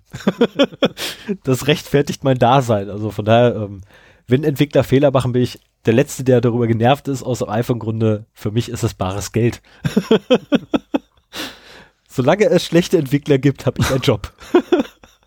das wird auch noch lange. Das ist ja. auch in der Security halt so. Das, äh, da, da fehlt auch meistens die Zeit oder die Ausbildung äh, oder es wird dann am Ende des Projektes eng und dann wird halt auf sowas nicht geachtet. Ja, und jetzt nochmal ganz schnell, bevor ich jetzt die, die Dichter quasi mit deinem Thema starten lasse, schneller Disclaimer. Also in meinem Freundeskreis befinden sich sehr, sehr viele Softwareentwickler, also mehr Softwareentwickler mittlerweile als alle anderen ähm, Berufsgruppen, die ich sonst so äh, in meinem Freundeskreis habe. Infolgedessen, ich mag Softwareentwickler. Ich habe überhaupt nichts gegen die. Ich finde die toll. Und ich kenne sehr, sehr viele gute Softwareentwickler. Ich habe nur leider auch Softwareentwickler kennengelernt, die, die Softwareentwickler nennen und eigentlich nur Programmierer sind. Ähm, oder bessere Schreibmaschinen oder Übersetzer, je nachdem halt, wie man, ähm, ja, wie, wann und wo man gelernt hat, äh, hat man da andere Bezeichnungen für. Ähm, bei mir war halt so, Programmierer schreibt der Quellcode von A, fängt er an und B hört er auf. Und der Entwickler denkt drüber nach, was er da schreibt. Ähm, von daher, Softwareentwickler finde ich immer super. Programmierer sind mit Vorsicht zu genießen. So. Und jetzt lasse ich dich mit deinem Thema starten und ich gehe schon davon aus, ich kriege einen riesen Shitstorm in den, Nach in den, in den äh, Feedback zurück. Ja, schauen wir mal. So, Thema heute. das ich mir vorgenommen habe, ähm, ist etwas, was mir schon länger vorschwebt und ich glaube, in der letzten oder vorletzten Folge habe ich das auch schon mal angeteasert, ähm, dass ich das gerne mal machen würde. Ähm, das Thema heute ist Cloud Security. Das ist ein Thema, mit dem ich mich seit ein paar Monaten mittlerweile auch beruflich immer mehr äh, beschäftige und äh, das ich auch extrem interessant finde und auch extrem äh, zukunftsträchtig, denn äh, wir werden mehr und mehr mit Cloud-Diensten überrannt und äh, haben auch immer wieder bei uns in den Datenverlusten und in den News irgendwelche Cloud-Dienste, die die Fehler haben. Und äh, deswegen ist das in meinen Augen so ein, ein wichtiger Punkt. Viele Firmen gehen in die Cloud, viele Privatpersonen nutzen Cloud-Dienste. Ähm, hier Google Docs, Google Tabellen und so weiter ist da ein Beispiel oder Dropbox oder was auch immer. Also äh, das moderne Internet oder die moderne IT ist ohne Cloud fast nicht mehr äh, denkbar. Und Also wie immer, verzichten. wie immer, ähm, ich ignoriere das jetzt einfach. das, das wird er noch öfter sagen äh, dieser Sache und Ja. deswegen kann ich da nicht jedes Mal drauf eingehen. Ähm, wie immer, wenn Technologien neu sind, dann bleibt die Security hinten an. Ich habe schon ein paar Mal äh, rumgeheult, wenn ich das Wissen, das ich jetzt über IT-Security habe, in den 80ern oder 90ern gehabt hätte, wäre ich der Mega-Hacker vom Herrn gewesen. Wir werden reich. Ja, genau. Wir hätten so viele nigerianische Prinzen ausgenommen. Oh ja. Ähm, Und wohlgemerkt, wir hätten die, wir hätten die Nigeri nigerianischen Prinzen ausgenommen. Nicht die Leute, die auf die reingefallen sind. genau. Und äh, Cloud ist jetzt auch nichts, was jetzt so ultra neu ist. Aber ähm, wie das so schön auch bei unserer Frau Merkel und dem Neuland war, ähm, es ist trotzdem auch, sagen wir mal, zehn Jahre nach der Einführung immer noch nicht überall angekommen und äh, das Wissen, wie man sicher mit der Cloud umgehen kann. Also ich, ich bin da noch absolut kein Experte, ähm, aber ähm, das ist halt auch noch nicht so weit verbreitet. Ähm, mein Wunsch ist auch, wenn ihr Erfahrungen auf dem Gebiet habt oder Interessen, äh, lasst uns da ruhig eine, eine Diskussion auch in den Kommentaren führen. Wenn ich Bullshit erzähle, sagt es mir. Möglichst nett, aber äh, aber sagt es mir, ja, ich meine, das ist, das ist auch eine Sache, die ich gelernt habe. Wenn du Leute anpaulst, egal wie, wie recht du hast, äh, dann kriegst du halt keine vernünftige Diskussion hin. Also ich habe kriegst- mittlerweile einige Diskussionen auf Facebook geführt zu Themen, die mir am Herzen lagen, wo ich im ersten Moment gesagt, mir gedacht hätte, was für ein Idiot, was für ein Arschloch, was machst du da? Ähm, so, ne, so halt auch Mhm. politische Themen im AfD-nahen Bereich, äh, wo ich absolut nicht einverstanden war. Aber ich habe Ich wollte gerade sagen. zusammengerissen und das nett und höflich formuliert und versucht konstruktiv zu argumentieren. Und überraschenderweise kommen dann halt auch nette Antworten zurück und man diskutiert wirklich und man hat das Gefühl, dass man da irgendwie was bewirkt, weil wenn du halt gleich auf Kontra gehst, dann ist das Einzige, was du bewirkst, dass es gegenüber auch auf Kontra gehst. Also ich habe das, ich habe das Lehrbuch für für der Diskussionskunst, glaube ich, nennt sich das, habe ich drüben liegen. Das wollte die Lies das kleine, mal. habe ich. Das wollte die, das wollte die kleine ja nicht haben. Nein. Äh, was wollte die kleine haben? Moderne Kryptogra äh, Verfahren der Kryptographie sollte ich ja, Ja. vorlesen. Wieder eine Oh Mann, Erziehung ey. schiefgelaufen. Ja, So. meine. Da, ähm, nein, jedenfalls, äh, So. und ähm, die Quintessenz des Buches ist, wenn wir diskutieren, dann sollten wir das nicht mit dem Anspruch tun, dass der Gegenüber am Ende der Diskussion unserer Meinung ist, sondern wir sollten so diskutieren, dass am Ende der Diskussion der Gegenüber zumindest unseren Standpunkt nachempfinden kann. Er muss nicht die Meinung sein, sondern es muss einfach nur, dass man den Gegenüber quasi in die Lage versetzt, einfach mal die Seite zu tauschen und aus einer Richtung mal zu gucken. Ja, und in der Hoffnung, dass dann aus mehreren solchen Events dann doch ein Meinungswandel passiert. Nicht mal, nicht also, mal das Meinungsver, einfach wenn, wenn mir jemand etwas sagt, wo er vielleicht auch recht hat, muss das nicht unbedingt heißen, dass ich beim ersten Mal gleich äh, bereit bin, äh, Das das, einzugestehen, weil man Nein, ja aber- auch nicht das ganze Feld kennt. Ist aber auch egal, das ist eine Man, fängt aber, man hier. fängt aber an zu diskutieren Ja, genau. So, und, und- wenn man mehrere solche Diskussionen und drüber nachzudenken vor allem. Und das ist halt wichtiger, ne, dass man Ja. quasi den Gegenüber zum Nachdenken bringt. Mir, mir ist es- mir geht's auch so, wenn ich von jemand anders äh, solche Anregungen bekomme, recherchiere ich meistens selbst danach nochmal. Also ich habe mir auch schon mal äh, ein, Buch über Ausländerkriminalität von Mhm. einem Braunschweiger Polizeipräsidenten oder Kommissar, weiß ich gar nicht mehr, äh, gekauft und durchgelesen, äh, weil halt darüber diskutiert worden ist und ich halt wirklich dann wissen wollte, okay, wo, worum geht's da? Mhm. Interessant ist auch, wenn man sich wirklich intensiv mit Themen beschäftigt, merkt man, dass andere teilweise sehr oberflächlich sich damit nur beschäftigen und äh, da was das Ganze wie immer viel komplizierter ist, als man denkt. So. Und jetzt fangen wir mal mit dem Thema wirklich an. Genau. Ähm, Gehen wir mal jetzt ich mal habe langsam jetzt heute Cloud. das Problem, dass ich keine Vorbereitung wie üblich habe äh, in einer Textdatei, sondern ich habe hier eine PowerPoint, die sich bei mir so angesammelt hat, wo ich mir immer Sachen reingeschrieben habe. Soll ich ich dir das. HDMI-Kabel gereichen? Nein, nein, nein, ich habe das ja, ich habe das ja hier und Ja, das Gute ist, du siehst es auch nicht und deswegen muss ich es dir halt auch so erklären, dass du es verstehst, ohne die Folien zu sehen, wie es ja unseren Hörern auch so geht. Halt mal den Kopf still. also, das, da, damit jetzt auch jeder, der zuhört, den Witz versteht. Wir sitzen uns gegenüber und wir sind beide Brillenträger und das, der Monitor von Sven spiegelt sich logischerweise in seiner Brille. Übrigens, die solltest du mal putzen. Ja, ich weiß. Und äh, was Ich kann auch, nämlich nichts erkennen. Was mich auch wundert, ist, dass mein Bildschirm immer dunkel und hell wird. Ich glaube, ich muss irgendwo mal diese automatische Helligkeitsregelung abschalten, aber ich habe keine Ahnung, wo das geht. Energieeinsparung, äh, Einstellung. Ja, werde ich jetzt nicht machen. Äh, das muss ich im Nachgang mal machen. So, also wir reden heute über Cloud Security. Das ist nur eine Einführung ins Thema. Vielleicht vertiefe ich das irgendwann auch noch mal. Ähm, aber da sind so ein paar Erkenntnisse drin, die ich in den letzten Monaten auch gehabt habe und äh, wo ich auch gerne, die ich gerne weitergeben würde, sagen wir es mal so. Wenn wir über Cloud Security reden, müssen wir ja erstmal überhaupt darüber reden, was ist denn überhaupt die Cloud? Oh, ja, So, es jetzt gibt- wird's- jetzt wird es interessant. Es gibt äh, äh, eigentlich eine ganz einfache Erklärung. Die Cloud ist eh nur der Computer von jemand anders. Und äh, das trifft es zum Teil auch schon ganz gut. Ähm, zumindest, wenn man sich darüber Gedanken machen muss, dass äh, Cloud-Dienste unter der Verantwortung von jemand anders stehen. Und nicht unter deiner eigenen äh, oder Einflussbereich, sagen wir es mal so. Ähm, ich habe jetzt aber hier äh, mich so ein bisschen an den Definitionen, die in der Cloud Security Alliance genannt werden, entlang gehangelt. Und vieles, eigentlich alles, was ich hier erzähle, kann man auch in der Cloud Security Alliance äh, nachlesen.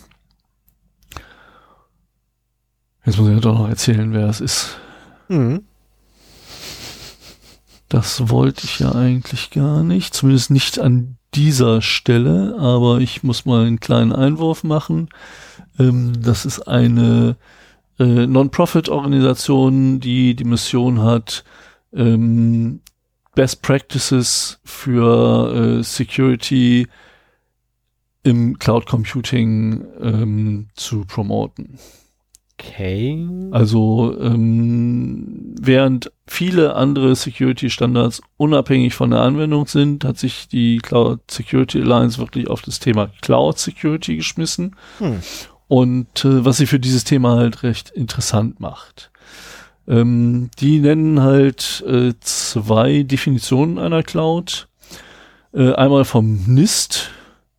Das ist äh, oh. Äh, National Institute of ah, bla bla bla in Technology.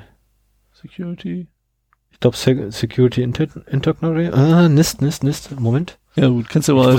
eben in der Wikipedia suchen und in die Show National schreiben. Institute of Standards and Technology. Ah, ja, genau. So, und die beschreiben, äh, ich habe das hier mal übersetzt ins Deutsche, Cloud Computing ist ein Modell für den allgegenwärtigen, komfortablen On-Demand-Netzwerkzugriff auf einen gemeinsamen Pool von konfigurierbaren Computerressourcen. Zum Beispiel Netzwerke, Speicher, Server, Anwendungen und Dienste, die mit minimalem Verwaltungsaufwand oder Service-Provider-Aufwand schnell bereitgestellt und freigegeben werden können. Und äh, die ISO äh, beschreibt Cloud etwas kürzer, aber ähnlich. Äh, Cloud ist ein Paradigma für den Netzwerkzugriff auf einen skalierbaren und elastischen Pool von gemeinsam nutzbaren physischen oder virtuellen Ressourcen mit Self-Service, Bereitstellung und On-Demand-Administration. So, viel Bullshit-Bingo da drin. Mhm. Ähm, aber wenn man das auseinander nimmt, ähm, dann beschreibt es das ganz gut. Ich hatte früher, vor ein paar Jahren, immer Schwierigkeiten, diesen Begriff Cloud überhaupt zu fassen. So, weil es, es gab so unterschiedliche Dienste und Anwendungen, ähm, die alle unter diesem Begriff zusammengefasst waren, so dass es mir das, das passende Gedankenmodell fehlte. Was ist denn überhaupt die Cloud? Okay. Und ähm, was halt diesen Definitionen halt gemeinsam ist, ähm, ist, dass auf einen Pool von Ressourcen zurückgegriffen wird, der im Prinzip für den, für den Consumer dieser Ressourcen erstmal unendlich groß erscheint. So, man kann sich daraus bedienen, wie man möchte, nur durch Geld irgendwie, das man bezahlen muss, eingegrenzt. Mhm. Ähm, die, die, der Self-Service-Aspekt ist immer dabei. Also es, es funktioniert alles, ohne dass man jetzt irgendwie eine Mail irgendwo hinschicken muss und dann was eingerichtet bekommt oder sowas, sondern was man, man, man meldet sich an und dann kann man gleich loslegen und sich Dinge äh, einrichten, was auch immer das ist. Äh, man hat meistens, so, da steht hier gar nicht drin, so Pay-as-you-go-Modelle. Also je Mhm. mehr du nutzt, umso mehr musst du bezahlen. Meistens je viel mehr du nutzt, umso weniger mehr musst du bezahlen. Also je größere Pakete du schnürst, umso kleiner ist der pro Einheit Preis bei der ganzen Sache. Ähm, skalierbar, das heißt, äh, du kannst es halt ähm, skalierbar und elastisch, genau. Ähm, also du kannst es relativ schnell hoch und runter fahren. Also skalierbar heißt, du kannst es hoch und runter fahren, je nach Bedarf und elastisch eben auch, dass du es äh, problemlos und schnell und einfach und selbstbestimmt machen kannst. Ja, ähm, und das eigentlich unabhängig davon, was du da genau hast. Also ähm, ob du nun einen virtuellen Cloud-Server irgendwo stehen hast oder ob du mit Google Docs ein äh, Dokument bearbeitest. Das sind halt beides Cloud-Dienste auf unterschiedlichster Ebene. Auf welchen Ebenen, da kommen wir noch hin. So. ähm, Sorry. NIST hat auch ein Modell für Cloud Computing, das das noch ein bisschen mehr auseinander klamüsert. Die sprechen äh, von fünf essentiellen Charakteristiken äh, einer Cloud, drei Service-Modellen und äh, vier Deployment-Modellen. Die versuchen das Ganze noch so ein bisschen zu kategorisieren. Ähm, fangen wir mal mit den essentiellen Charakteristiken an. Ah, Hier haben wir, doch, haben wir fünf, genau. Resource Pooling, also ähm, eigentlich so, dass das wichtigste Merkmal überhaupt, dass man halt äh, in der Cloud auf einen Pool von Ressourcen zugreift, ähm, die man äh, allozieren kann oder wegwerfen kann nach seinem eigenen Gusto. Mhm. Bei Google Docs kannst du halt beliebig viele äh, Seiten anlegen oder sowas. Ähm, bei AWS kannst du dir mehrere Server zusammenstellen, so viel, eigentlich so viele, wie du bezahlen kannst. Ähm, problemlos. So, dann äh, On-Demand Self-Service ist halt ein anderes, dass du dich, dass das Ganze ohne manuelle Interaktion von dem Dienstanbieter funktioniert. Weil sonst könnte es auch zu den Kosten nicht bereitgestellt werden. In dem Rahmen, in dem diese Services bereitgestellt werden, funktioniert das mit minimalem manuellen Service. Also wenn irgendwas schief geht, dann kannst du zumindest als zahlender Kunde meistens irgendwo anrufen oder eine Mail hinschreiben und kriegst, dann wird dir geholfen. Aber ähm, abgesehen von solchen äh, Service-Hotlines äh, funktioniert eigentlich alles so, dass du es selber machen kannst. Und auch die Dokumentation dafür zur Verfügung gestellt bekommst, dass du es selber machen kannst. Also Mhm. bei AWS zum Beispiel hast du umfangreiche Online-Schulungen, die du halt machen kannst, äh, die du also auch genauso Cloud-basiert, also ohne irgendwelche Interaktionen äh, selber buchen äh, und durchführen kannst. So, dann äh, dritte, drittes Merkmal ist der äh, Broad Network Access. Also das heißt, alles ist über das Netzwerk erreichbar. Ähm, und du brauchst halt nicht irgendwie physikalischen Zugang zu haben. Also, was weiß ich, ein TV, ein Online-TV-Recorder äh, steht halt im Netz bereit. Du hast natürlich nicht den Zugriff auf irgendwelche Geräte, sondern das, das Ding ist halt ein Service in der Cloud. Du drückst bei irgendwelchen Fernsehsendungen auf Aufnehmen in der Zukunft oder vielleicht auch manchmal in der Vergangenheit, wie auch immer, und kriegst dann eine lokale Kopie davon oder kriegst die Kopie in der Cloud gespeichert, die du nur streamen und nicht speichern kannst, wie auch immer. Ähm, also der, der Wegfall der Notwendigkeit, ne, dein, dein Server zum Beispiel, in dem wir auch gehostet sind, ist garantiert kein Cloud-Server, wenn der neu gestartet werden muss, muss jemand anrufen, der rennt dahin, macht an und aus und dann, also Ne, das hatten wir auch schon mal, dass da irgendwie so ein, so ein Button-Monkey rumrennt. Ja, der, der mich dann erstmal zusammenfalten wollte und ich ihm dann gesagt habe, ey, Junge, ich hab hier, ne, wenn das Ding wieder läuft, zeige ich's dir. Ähm, ja. Ja.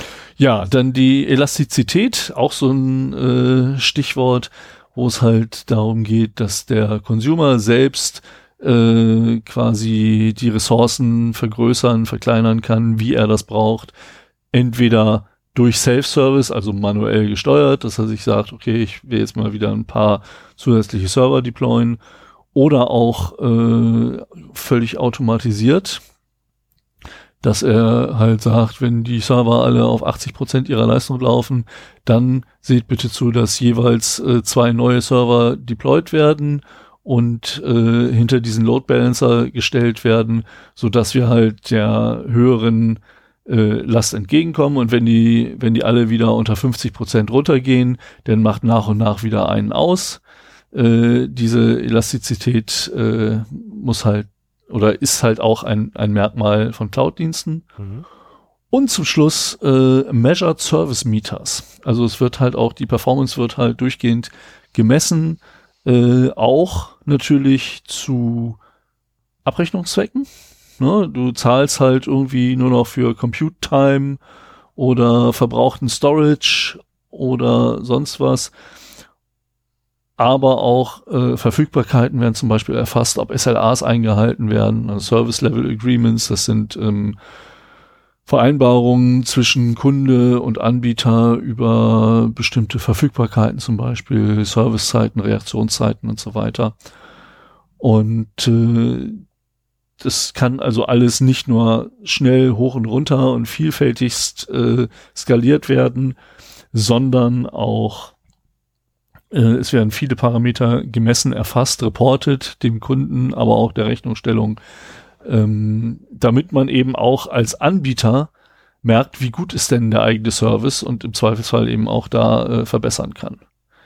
Äh, wenn man gemein ist, kann man wahrscheinlich auch diese das manuelle Abhören äh, der äh, ganzen Assistenten als äh, Measured Service Meters äh, betrachten, weil dort eben verglichen wurde, was, also die Audiodatei und was hat Alexa, Google oder der HomePod oder Cortana daraus gemacht äh, um dann zu gucken, wie die Qualität der Spracherkennung ist. Ja, das ist, also deswegen, das, das mussten ja alle zugeben, dass sie das machen mhm. und das ist halt eine Folge daraus, dass du diese Qualitätskontrolle halt machen musst. Du, du misst die Performance deiner Dienste, die du anbietest. Und wie willst du sowas anbieten, äh, messen? Naja, nicht so, dass du irgendwelchen unterbezahlten äh, Homeoffice-Tätigen die Sachen nach Hause schickst, aber prinzipiell hat's halt niemanden wirklich überrascht, dass das halt so läuft, dass die Qualitätskontrolle äh, auf diesem Weg gemacht wird. So, also das sind quasi die Charakteristiken ähm, eines Cloud-Dienstes. Was mir aber extrem geholfen hat, eine Cloud wirklich zu fassen, sind die sogenannten Service Models. Und zwar haben wir da einmal, da haben wir drei verschiedene. Infrastructure as a Service, Platform as a Service und Software as a Service.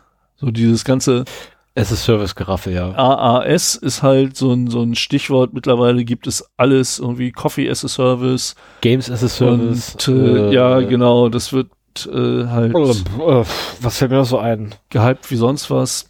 Letztens habe ich noch ähm, Car as a Service Ja, gehört, wo ich da so, hä?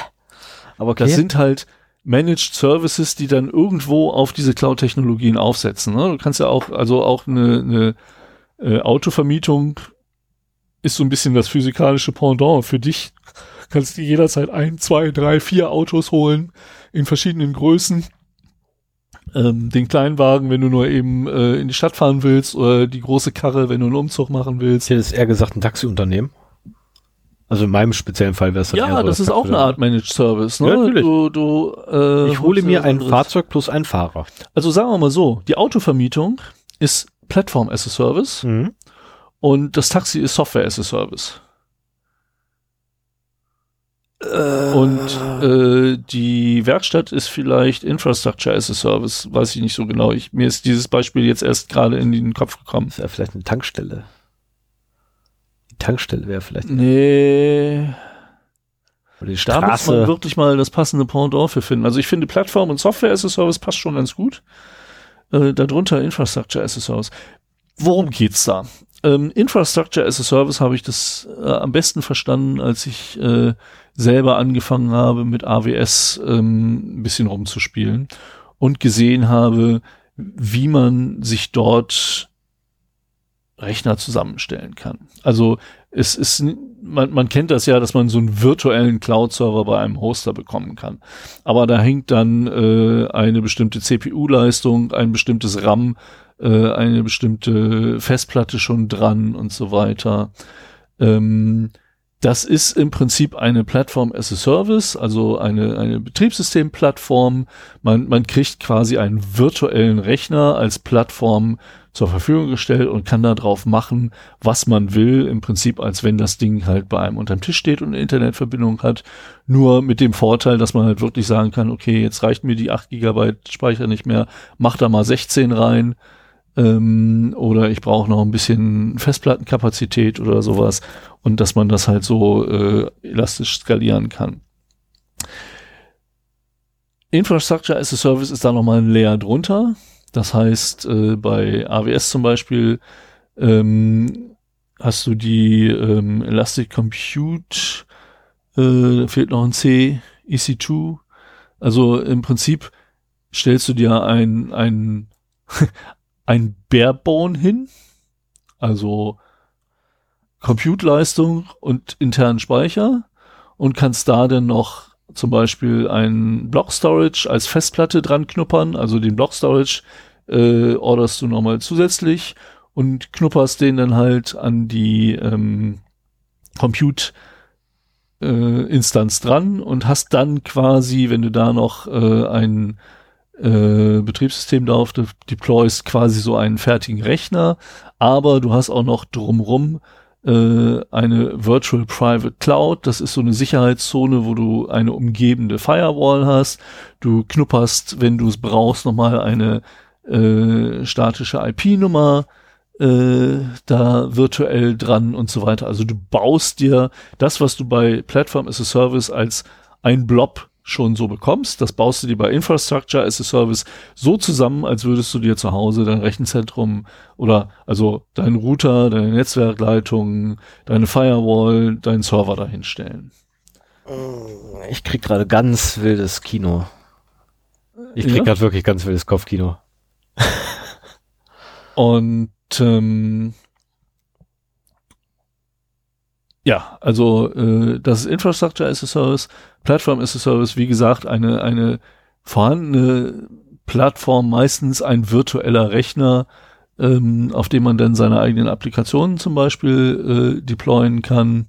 Das kann aber auch schon ein dedizierter Webserver sein, äh, und ein dedizierter Datenbankserver, also dass man das jetzt nicht das Betriebssystem als untersten Level hat, sondern vielleicht auch schon da irgendwelche ähm, Applikationen eben drauf hat. Dann ist aber auch schon die Frage, das ist so der Übergang zu Software as a Service, wenn du einen Webserver, ähm, wenn ich mir jetzt vorstelle, ich deploye einen Webserver als Software as a Service, dann kümmere ich mich gar nicht mehr darum, wie viel Speicher hat er denn, äh, also wie viel Memory, wie viel Festplattenspeicher, sondern dann sagst du einfach nur noch hier, gib mir äh, einen, ähm, ein Webserver, der meinetwegen 5000 Requests pro Minute beantworten kann. Äh, und dann kriegst du den, ohne zu wissen, was dahinter werkelt. Das wäre für mich dann ein Webserver als Software as a Service und Platform as a Service wäre dann halt eine Apache-Instanz mit vielleicht Tomcat auf einem Linux-Rechner, den du halt, da gehst du per SSH rein, konfigurierst dir den und äh, äh, machst dann damit alles, was du willst. Also im Prinzip das, was du auch als Server äh, hast, nur eben äh, virtuell. Ja. Ja. Und wann kommst du auf den Aspekt Sicherheit? Oh, das kommt noch. Also Ja, momentan und- geht's ja erstmal darum zu verstehen, was ist denn Cloud? Ja, okay, ja, ja, ja, ja, ja. Und äh, die Sicherheit kratzen wir heute nur ähm, an der Oberfläche an. Schade. Ja, da gibt's auch sehr viele Aspekte, äh, um die man sich kümmern muss, wenn man tiefer reingeht. Aber es gibt so, ein- so ein paar Grunderkenntnisse, die ich heute gerne vermitteln möchte. Dazu muss man aber verstehen, wie gesagt, was eine Cloud denn ist. Wir hatten die Essential Characteristics, also die essentiellen Maß Merkmale. Wir hatten diese drei Service Models, äh, alles as a Service. Mhm. Ähm, wir Genau, sind hier Arsch Podcast as a as a Service, as a Service. Nein, wir sind, wir sind nicht Podcast am Arsch. Und äh, dann gibt's noch äh, Deployment Models. Ähm, da gehe ich nur kurz drauf ein. Letztendlich äh, geht's darum, ob man eine Public oder eine Private Cloud hat. Public heißt, ich nutze hier irgendeinen Service wie ähm, AWS oder Microsoft Azure oder die Google Cloud und pumpt das da halt alles öffentlich rein. Man kann sich aber auch durchaus vorstellen, dass man quasi sich eine eigene Cloud-Infrastruktur im Unternehmen, im eigenen Data Center realisiert. Ist halt natürlich viel mehr Arbeit, die man machen muss. Aber äh, dann hat man halt immer noch den Vorteil, dass dieser Perimeterschutz gegeben ist, den man auch sonst bei Software im eigenen Datencenter hat. Aber eben äh, mit dem Vorteil der Skalierbarkeit und Elastizität, äh, die so eine Cloud mit sich bringt. Aber es muss ja Grenzen haben, zwangsläufig. Ich meine, du, du, du stößt einfach unendliches Wachstum. Kapazitätsgrenzen meinst du? Genau, und irgendwann kommst du einfach an, Kapazitäts an Kapazitätsgrenzen oder Wachstumsgrenzen. Ja. Weil du kannst nur N Prozessoren in dein Rechenwerk reinstellen. Und dafür gibt es zum Beispiel hybride Clouds, ähm, die irgendwie Bestandteile von beiden haben und wo du zum Beispiel die Möglichkeit hast, im Prinzip deine Daten on-premise zu halten, aber du sagst dir meinetwegen äh, Applikationen, die, sagen wir mal, keine vertraulichen oder geheimen Daten beinhalten, aber äh, das Potenzial haben, eine Peaklast zu erzeugen, die relativ hoch ist, die lagerst du bei Bedarf auch in die Public Cloud aus. Das wäre so ein Anwendungsfall, ähm, wo man halt dann, äh, also man, man hat eine bestimmte Kapazitätsgrenze Mhm. in seiner Private Cloud, die, also die, die Kapazitätsgrenze von AWS scheint irgendwo im Unendlichen zu liegen, so gefühlt. Ja, genau, das kann ja gar nicht sein. Also nee, da- nee, das da- ist nicht so, aber die haben das wirklich so dimensioniert oder die haben so viele Kunden, dass sich das extrem ausgleicht und die, obwohl sie eine bestimmte Obergrenze haben, äh, das so groß ist, dass äh, das nie ausgeschöpft wird. Die haben andere Probleme, die haben nämlich Probleme mit Überkapazitäten, dass die halt ganz oft ähm, Blech haben, das nicht ausgelastet ist Mhm. und das bieten sie zum Beispiel billiger äh, an. Also so nach dem Motto, hier, wir schrauben für diese, für diese Überlastkapazitäten, schrauben wir die SLAs runter. Das heißt, äh, wir, es kann sein, dass wir sagen, in fünf Minuten brauchen wir die und dann sind die weg. Das musst du berücksichtigen, aber dann kriegst du die total billig. Ähm, und damit kann man halt auch eine ganze Menge Kosten sparen, wenn man sowas Spot-Instances nennen die sich äh, wenn du die benutzt, äh, in, also wenn du eine native Cloud-Applikation hast und auf solche Spot-Instances zum Beispiel zugreifst, äh, hast du die Möglichkeit, nochmal massiv Kosten zu sparen, weil das halt die günstigsten Instanzen sind, äh, die du zum Beispiel haben kannst. Und, aber sie sind halt, die, deren Verfügbarkeit ist eingeschränkt. Ja, aber du hast ja dann quasi, musst du ja zwangsläufig ein, ein Software-definiertes Netzwerk haben. Ja, das Du sowieso.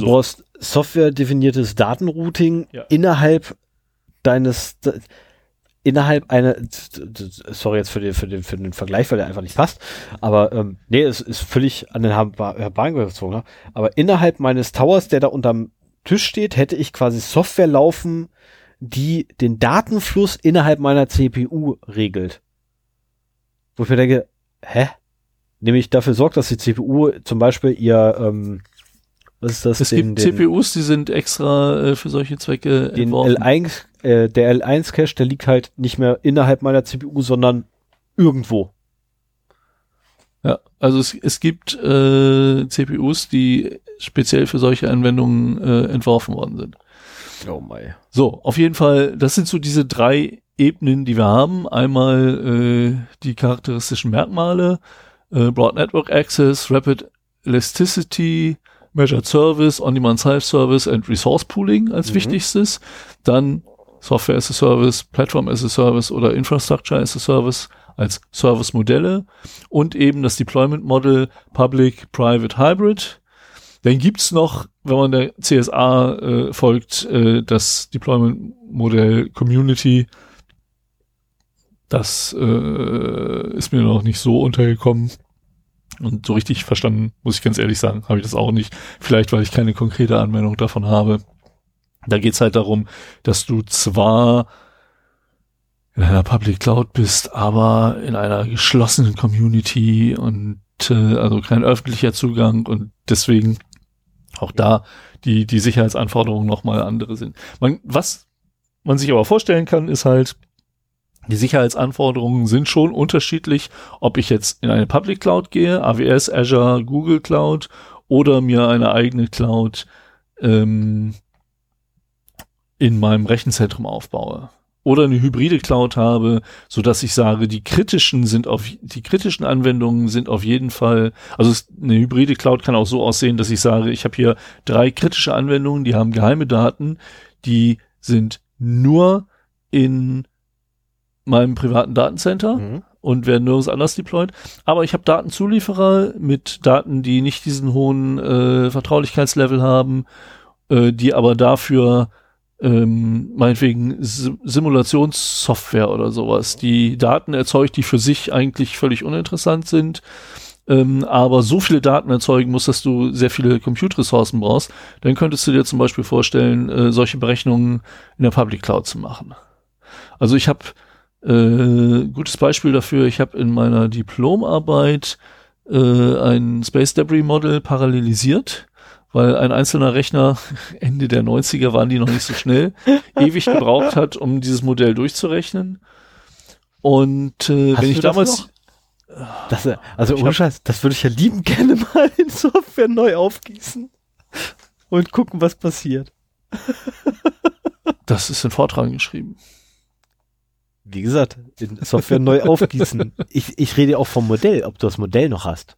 Äh, das Modell ist eine mathematische Gleichung. Kannst du, äh, das ist ein deterministisches Modell. Das ist äh, insofern, das war, also man hat im Prinzip alle Quellen äh, simuliert, die Weltraummüll erzeugen und deren die Trümmer, die daraus erzeugt worden sind, über den Lauf der Jahre der Raumfahrt weiter propagiert, so dass man dann halt sagen konnte, wie sich diese Wolken verformen im Laufe der Zeit, in welchen äh, Orbits äh, die meisten Trümmerteilchen sind und so weiter.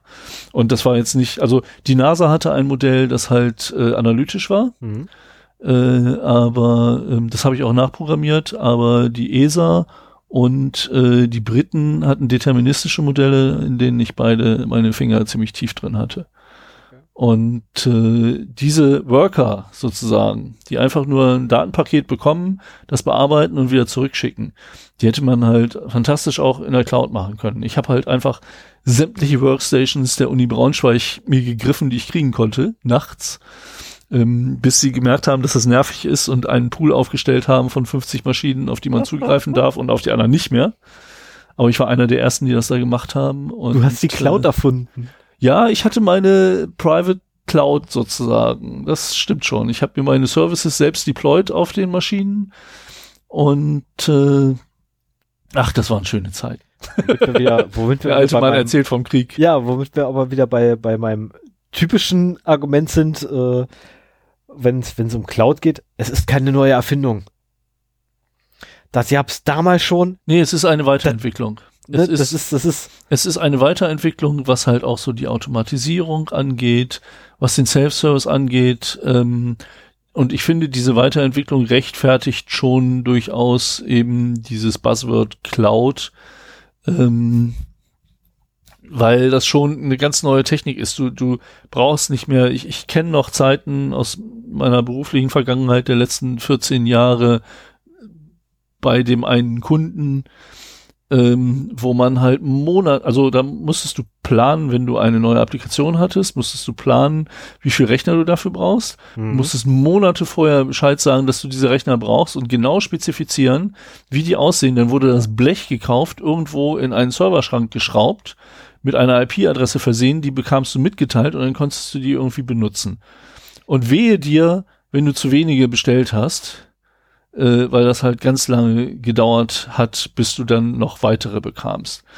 Was auch, naja, gut, mehr will ich dazu gar ich nicht hätte, sagen Ich hätte, jetzt- ich hätte jetzt da ist gehabt, die Cloud eine, eine, eine echte Bereicherung, weil du einfach sagst, hier, ich brauche noch ein paar Rechner und dann, dann hast du sie. Ah, Ja, aber auch nur ein bisschen. Ja, ja, ja, ja, ja, ja, okay. Ich, ich weiß, die, worauf du hinaus das, hat, das hat aber natürlich Ähm. Sicherheitsimplikationen, natürlich. Da hast du recht Hardware genommen, in ein Datencenter gesteckt, zu dem, wo du die Perimeter-Einstellungen gemacht hast, wo du den Zugang und den Zutritt geregelt hast, Richtig, und, Und auf einmal habe ich das alles unter alles, deiner Kontrolle hattest. genau, und alles macht jetzt wer anderes. Und zusätzlich dazu habe ich ja noch, ich habe ja auf, ich war ja ganz ehrlich, sind wir mal ehrlich, wenn ich eine CPU habe, die gebe ich dich doch nicht nur einem Kunden. Also bitte.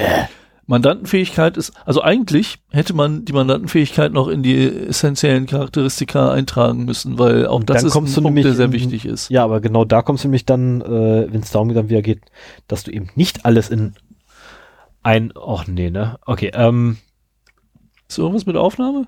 Äh, nee, mit der Aufnahme nicht, aber mit den, Ah. äh, mit den, mit den Marken. Die sind alle jetzt bei 0,000. Wie Ich das habe denn? einen Knopf vergessen zu drücken. Gut, Egal. kannst du mal auch nochmal durchschauen. Ja, genau, muss ich dann irgendwie später machen. Ähm, Ja, also, ähm, also die, ich? die Mandantentrennung ist halt auch essentiell. Ich frage mich echt, warum sie das da nicht drin haben.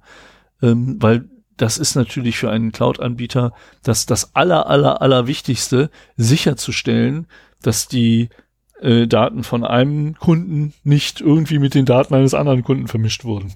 Also A vermischen und B kolli- kollidieren auch oder eventuell sogar abrufbar sind. Ja, ja, das meine ich du, damit. du hast ja, du hast ja, ähm, äh, wie heißt der hier bei, bei, bei, bei Intel, der immer wieder hochkommt? Ich meine, jetzt gerade hast du Netcap, äh, Netcat, ähm, was da hochploppte, wo die Server-CPUs von denen angreifbar waren. Ähm, davor hatten wir. Brauchen wir gar nicht so kompliziert zu nehmen, wenn wir jetzt wieder aus den Anfängen der Cloud einfach mal gucken. Ähm, wir hatten Ende der 90er mit unserer Firma äh, eine Internetseite bei einem deutschen Hoster. Mhm. Und äh, am Anfang, als wir die Seite da hatten, reichte es, wenn du im Root-Verzeichnis, also wenn du quasi mit deinem FTP-Client auf dem Root-Verzeichnis war, SSH-Zugriff gab es schon damals nicht, Mhm. äh, aber du konntest ein kleines PHP-Skript hochladen oder Perl-Skript und äh, dem hast du einfach gesagt, äh, hier cd Punkt Punkt Mhm. äh, LL und äh, dann hat er dir halt alle Kunden mit ihren Kennungen, die neben dir auf diesem Server lagen, aufgelistet und dann konntest du auch beliebig da rein CDen und gucken, was die da für Daten hatten. Das war ein Beispiel von ganz schlechter Mandantentrennung Mhm. weil äh, das halt problemlos möglich war, in die Daten der anderen Kunden reinzugucken. Sowas killt dich als Cloud Service Provider mittlerweile, denn äh, das ist der GAU für dich, wenn ein Kunde Zugriff auf die Daten der anderen bekommt. Deswegen musst du halt sicherstellen, dass du, äh, was weiß ich, alle Daten eines Kunden mit einem Schlüssel verschlüsselst, alle Daten des anderen mit einem anderen Schlüssel oder irgendwie eine äh, sinnvolle Trennung dieser äh, Mandanten hinbekommst. Das würde den, den Ruf eines Cloud-Anbieters ziemlich Okay, zerstören. Ich, ich glaube, wenn wir das, das jetzt vertiefen, glaube ich, springen wir echt. So, so tief will ich gar nicht reingehen. Ähm, sondern ich bin eigentlich immer noch dabei zu erklären, was eine Cloud ist. Ja, ja. Und als gedankliches Modell einer Cloud-Architektur gibt's äh, so ein, ein Stack-Model, also ein Stapel von Dingen, die aufeinander sind. Ähm, ich ich finde dass den, den Stack von der CSA zwar äh, durchaus sinnvoll, aber ein bisschen zu komplex, um den hier zu erklären. Deswegen nehme ich jetzt einfach mal äh, ein vereinfachtes Modell, wie man sich das vorstellen kann. Ähm, letztendlich, egal was man betreibt, man hat halt ein Rechenzentrum, ein Datacenter, wo halt äh, physikalisch wirklich alles drin steht. Mhm. In diesem Datacenter, also das ist das ist so quasi, wir haben hier so ein bisschen das OSI-Modell äh, nicht für Netzwerk, sondern für äh, Cloud-Applikationen. Äh, darüber im Rechenzentrum, im Datacenter hast du deine Infrastruktur. Mhm. Äh, Netzwerke, Switches, Router, Blech.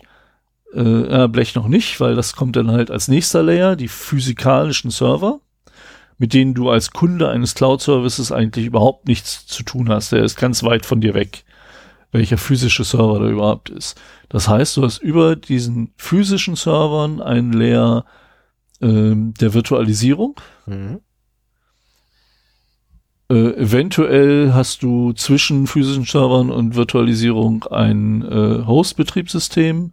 Ich habe das jetzt mal der Einfachheit halber nur in Virtualisierung äh, zusammengefasst. Das hängt ja auch immer davon ab, äh, ob quasi so ein Hypervisor direkt auf dem Server läuft oder ob da quasi noch ein Windows oder ein Unix drauf läuft und dann darauf äh, eine Virtualisierungslösung. Ob du das mit, mit Containern oder virtuellen Maschinen machst, will ich jetzt auch gar nicht unterscheiden. Ähm, das ist ja in der Art der Virtualisierung auch nochmal ein bisschen unterschiedlich. Ähm, deswegen halt über den physikalischen Servern haben wir einen Virtualisierungslayer, der irgendwie arbeitet. Für diese Betrachtung reicht das auch. Darüber hast du in der Regel ein Guest-Betriebssystem Mhm. und darüber hast du auch Datenbanken. Also auf dem Guest-Betriebssystem Datenbanken. Dann kommen Applikationen als vorletzter Layer. Und als letzter Layer ganz oben drauf hast du Daten. Du hast also quasi ein, ein Stapel von Cloud-Komponenten, die aufeinander aufbauen. Von unten nach oben Data Center, Infrastruktur, physische Server, Virtualisierung, Betriebssysteme, Datenbanken, Applikationen und Daten. Mhm. Okay. So. Ach verdammt, das Model, was ich ja, das hätte ich ein bisschen später machen sollen. Egal. Ja, ich mache das so, man, man lernt ja auch, das äh, zu, zu vermitteln. Ich habe hier nämlich noch einen Einwurf. Es gibt zwei Rollen, die habe ich in der Vergangenheit schon immer genannt. Aber das ist auch ganz wichtig, dass man dazwischen unterscheidet. Einmal den Cloud Service Provider und einmal den Cloud Customer. Also ähm, die ganze Sache der Security stellt sich anders dar, ob du nun das aus der Brille des Cloud Service Providers machst oder als, aus der Brille des Cloud Customers. Oder andersrum, der Anbieter von Dropbox hat andere Security Concerns als du als Nutzer von Dropbox. Dann bist Ja. du nämlich der Cloud Customer und Dropbox ist der Cloud Service Provider. Was aber wichtig ist bei dieser Aufteilung, und das ist, ist in meinen Augen der, der wichtigste Merksatz überhaupt äh, von der heutigen Folge, man kann die Verantwortung für seine Informationen nicht delegieren, nicht an jemand anders abgeben, nicht an den Cloud Service Provider Mhm. abgeben. Ähm, ein Cloud Customer, also ich als Kunde eines Cloud Service, muss darauf achten, dass der Cloud Service Provider in meinem Sinne mit meinen Daten umgeht und gegebenenfalls auch äh, compliant zu meinen Sicherheitsanforderungen ist, wenn ich die so genau benennen kann. Ne? Also wenn, wenn meine Anforderung ist, dass ich eine ISO 27001 Zertifizierung habe, dann muss ich sicherstellen, dass der Cloud Service Provider, zu dem ich meine Daten auslagere, seinen Teil meiner ISO 27001 Zertifizierung erfüllt, dass ich das nachweisen kann. Äh, sonst kann ich äh, meine eigene Compliance nicht erfüllen. Ja, macht Sinn. Und die Aufgabe, also dass die, die Informationssicherheit, die Aufgabe der Informationssicherheit kann geteilt werden und wird auch geteilt. Aber die Verantwortung, und das finde ich, muss einem wirklich klar sein, wenn ich Daten in die Cloud pumpe, dann bin ich immer noch, auch in der Cloud, dafür verantwortlich, dass die Daten sicher sind, verfügbar sind, integer sind, halt die drei Schutzziele, die man so hat, oder wenn man noch erweiterte Schutzziele hat, auch die damit übereinander stimmen. Und äh, deswegen ist es ganz wichtig, dass der Übergang der Verantwortlichkeit für die Sicherheitsmaßnahmen zwischen Cloud Customer und Cloud Service Provider klar ist. Ähm, wir haben, wie gesagt, es kann äh, so eingerichtet sein, dass der Cloud Service Provider einen Teil der Sicherungsmaßnahmen für deine Datengesundheit in der Cloud übernimmt. Aber du musst wissen, wo seine Verantwortung für die Maßnahmen aufhört, weil das ist der Punkt, an dem du übernehmen musst und deine, äh, deine Daten übernehmen musst. Ne? Also ist in meinen Augen, wenn du, wenn du Daten hast, die du nicht offenlegen möchtest, aber sie in eine Cloud packen möchtest, ist es in meinen Augen deine Verantwortung, dass du die Ende zu Ende verschlüsselst, auf deinem Rechner verschlüsselst, ja. in die Cloud legst und nur, wenn du sie wieder rausholst, entschlüsselst. Mit einem State-of-the-Art Verschlüsselungsverfahren und so weiter. Ähm, natürlich ist es in der Verantwortung des Cloud Service Providers, sein Bestes zu tun, dass niemand Zugriff auf diese verschlüsselte Datei bekommt. Aber du darfst dich da halt nicht drauf verlassen, weil wir wissen mittlerweile alle, es gibt immer wieder Data Breaches. Du musst einen zusätzlichen Layer von Security einbauen. Das ist zum Beispiel der Grund, warum ich auch meine Passwortdatei von Keepers nicht in einer Dropbox sehen will, sondern in einer Private Cloud. Ähm, oder auch nee, ich glaube, ist das jetzt Private oder ist das Community?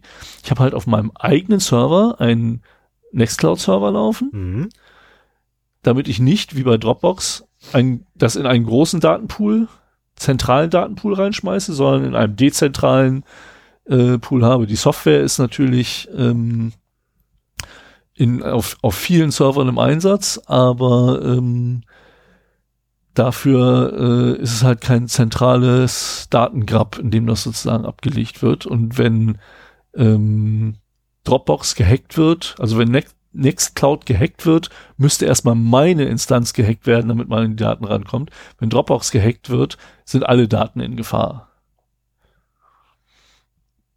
So, aber wie gesagt, wichtig äh, finde ich, dass eben genau diese Übergabestelle zwischen Verantwortlichkeit für Sicherungs Sicherheitsmaßnahmen zwischen Kunde und Serviceanbieter oder Cloud-Anbieter geregelt ist. Mhm. So, das hat äh, Auswirkungen auf äh, die eigene Governance und das mündet im äh, Shared Responsibility Model, worauf ich heute hinaus möchte. Aber vorher noch mal ein kurzes Wort zur Governance. Ähm, du hast halt ein Problem. Du, du willst deine Daten jemand anders geben, aber das ist ja alles Self-Service und alles on demand und alles automatisiert. Du hast ja auch keinen Ansprechpartner. Das ist ja nicht so wie bei uns. Du hast einen Server. Ich komme mit, mein, mit meiner, mit meinem Wunsch, eine Nextcloud zu installieren. Wir unterhalten uns darüber, wie dein Server abgesichert ist und du versicherst mir, dass du alles zum Härten gemacht hast. Mhm.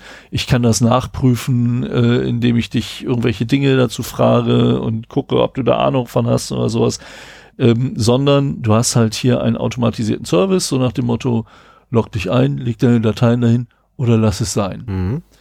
Ähm, was du aber hast und was du zur Überprüfung der ähm, Sicherheit nutzen kannst, sind halt Verträge, die auch oftmals ähm, SLAs beinhalten. Mhm.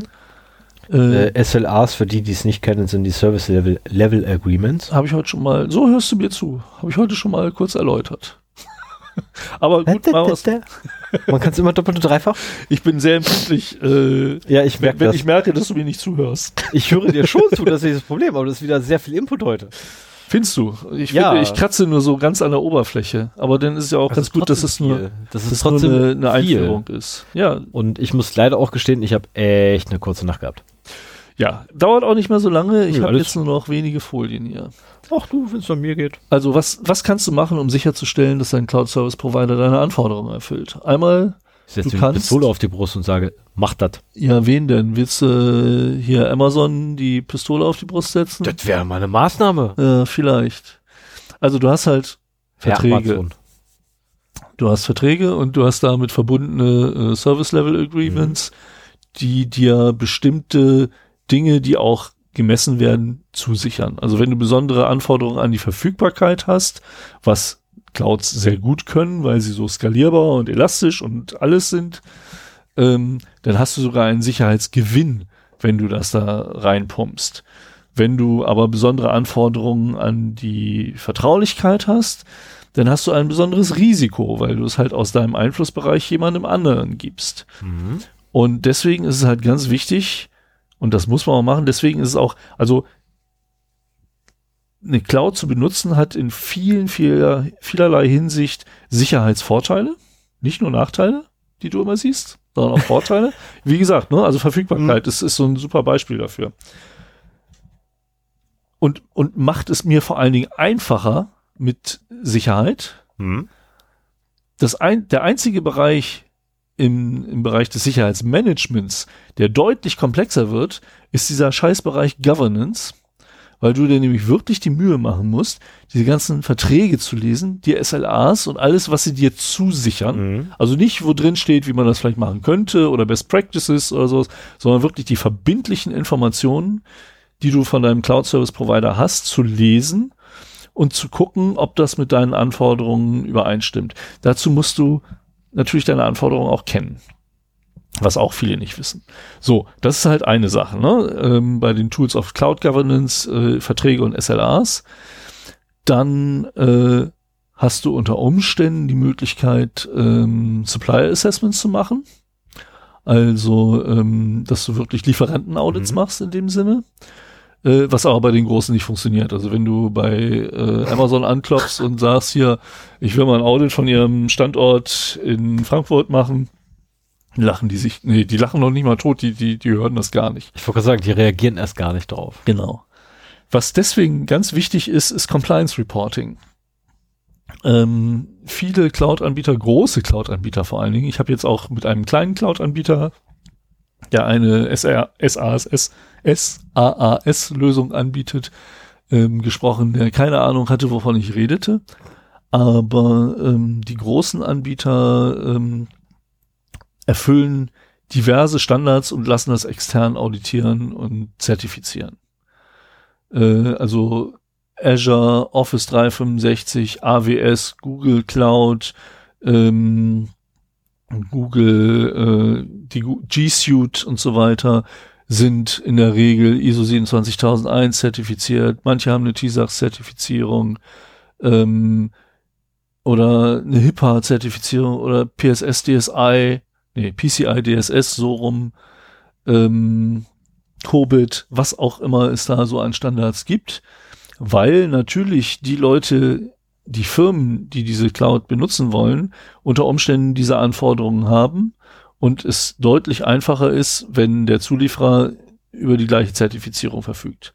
Und ganz ehrlich, so ein großer Cloud-Anbieter muss so definierte Prozesse haben, damit das funktioniert, dass im Prinzip eine Zertifizierung nach so einem Sicherheitsstandard ein Witz ist. Eigentlich müssen die noch viel mehr machen, als der Sicherheitsstandard vorgibt. Sie müssen halt nur jemanden haben, der wirklich die ganzen äh, Proofs für die Controls zusammenträgt und äh, um dann die Zertifizierung zu bekommen. Ich wollte sagen, das ist ja eigentlich nur, ich meine, so ein, so ein, ah, ich weiß nicht, hast du jemals irgendein Audit mitgemacht?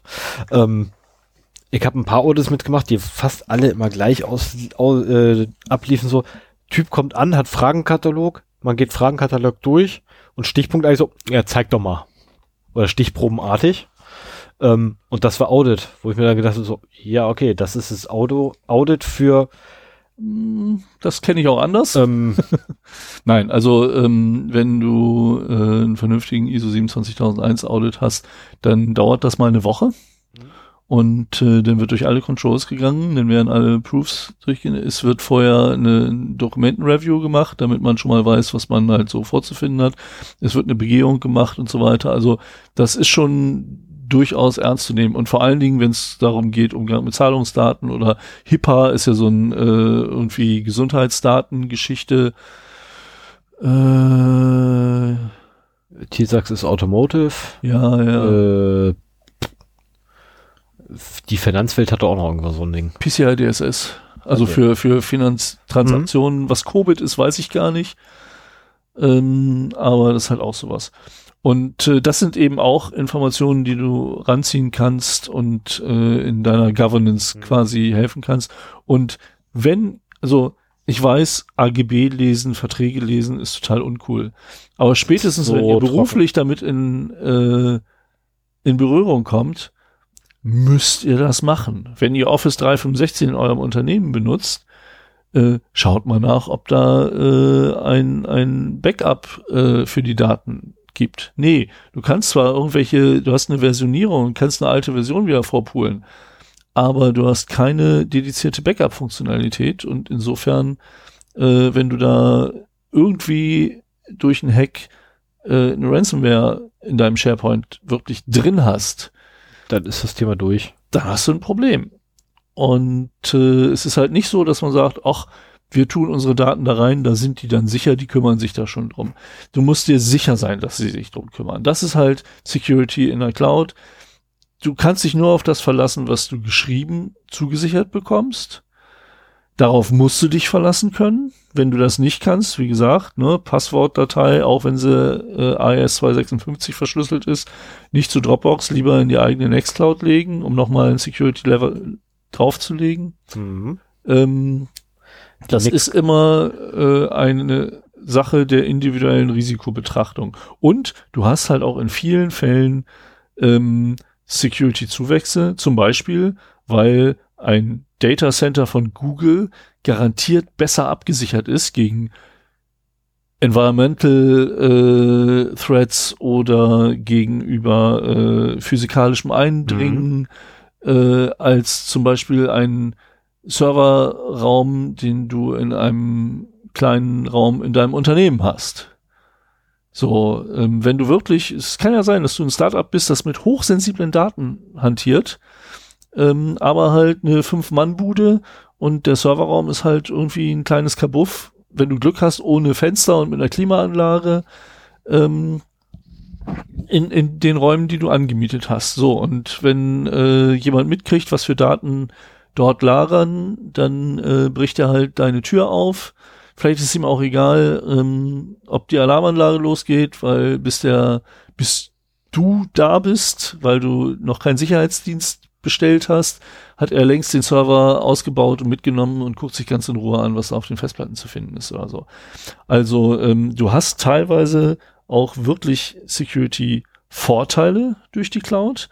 Es ist halt immer eine äh, Risikoabwägung, die man machen muss. Deswegen ist halt auch äh, eine Risikobetrachtung ein ganz noch ein wichtigerer Punkt. Für mich ist das sowieso das, das Haupttool, mit dem man als Security-Mensch arbeitet, dass man sich halt, äh, ich, ich finde diese, man macht ja am Anfang einer ISMS-Einführung eine große Risikobetrachtung, die finde ich irgendwie ziemlich, ziemlich ätzend, weil die kann niemand so intensiv machen, dass alles abgedeckt ist.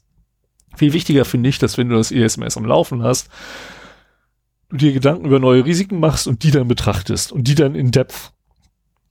Ich wollte gerade sagen, machst du normalerweise machst du erstmal deine, deine, ähm, dein äh, Threat Modeling und darauf basierst du doch deine Risikoanalyse. Ja, aber die ist halt immer Weil- irgendwie Es fehlt immer was, natürlich, so keine global. Frage. Natürlich fehlt immer irgendwas, keine Frage, aber dafür sind ja auch Risikoanalysen lebende Objekte. Ja. Also mir kann keiner sagen, dass er einmal irgendwann am Anfang eine Risikoanalyse gemacht hat und dann nächsten 30 Jahre nie wieder für denselben Prozess. Das ist unmöglich. Und du hast auch mit Risikoanalysen ein sehr gutes Argument, äh, wenn es darum geht, Sicherheitsmaßnahmen durchzusetzen. Ja.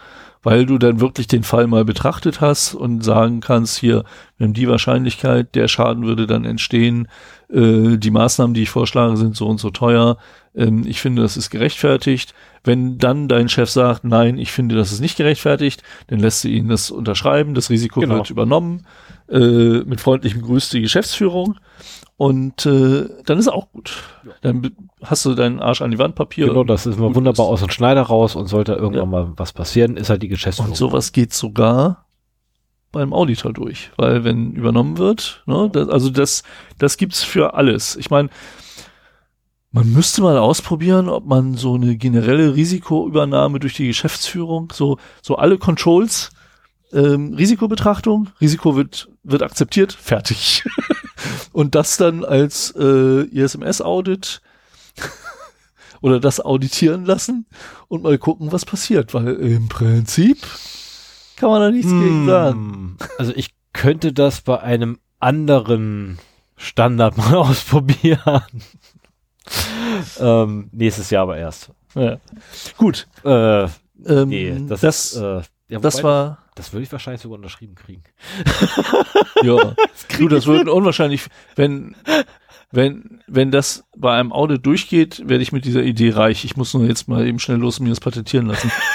ähm, weil keiner hat Bock auf Sicherheit. Richtig. Und äh, wenn man mit ein paar Unterschriften das klären kann. Wobei das Problem ist, man übernimmt halt auch da eine persönliche Verantwortung und genau das. das, das könnte dann schon wieder ein bisschen was anderes. Ja, das braucht man ja Geschäftsführern etc. nicht sagen. Den kann man das einfach mal verschweigen, dass die da privat haften. So. Ähm, das war halt, ich, ich erinnere noch mal daran, mein Merksatz, äh, man kann die Verantwortung für seine Informationen nicht abgeben, mhm. für seine Daten.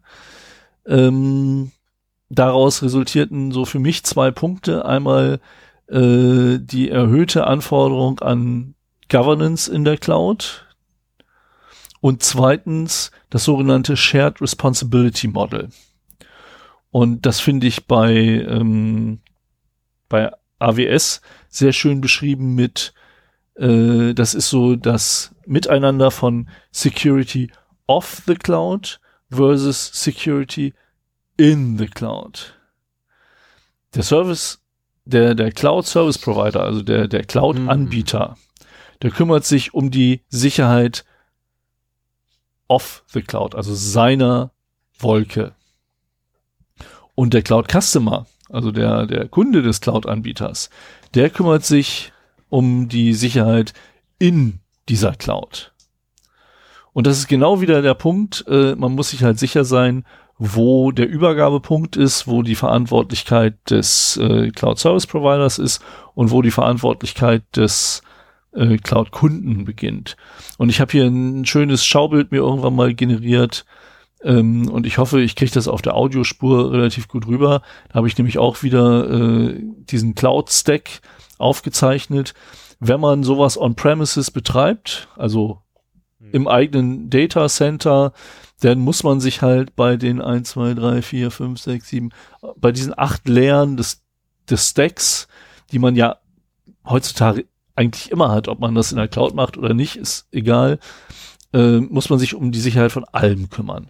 Das heißt, man muss auch zusehen, dass man halt einen Zaun drumherum hat, dass man ein Zugangssystem hat, dass da irgendwie jemand sitzt und Besucher registriert und eigentlich Besucher auch gar nicht reinlässt, äh, dass man vielleicht eine Videoüberwachung hat, äh, dass das Ding gegen Erdbeben und Hochwasser gesichert ist durch die Auswahl des Standortes oder weil man einen äh, Bunker äh, gekauft hat, wo der Zugang im ersten Stock ist und, und solche Sachen.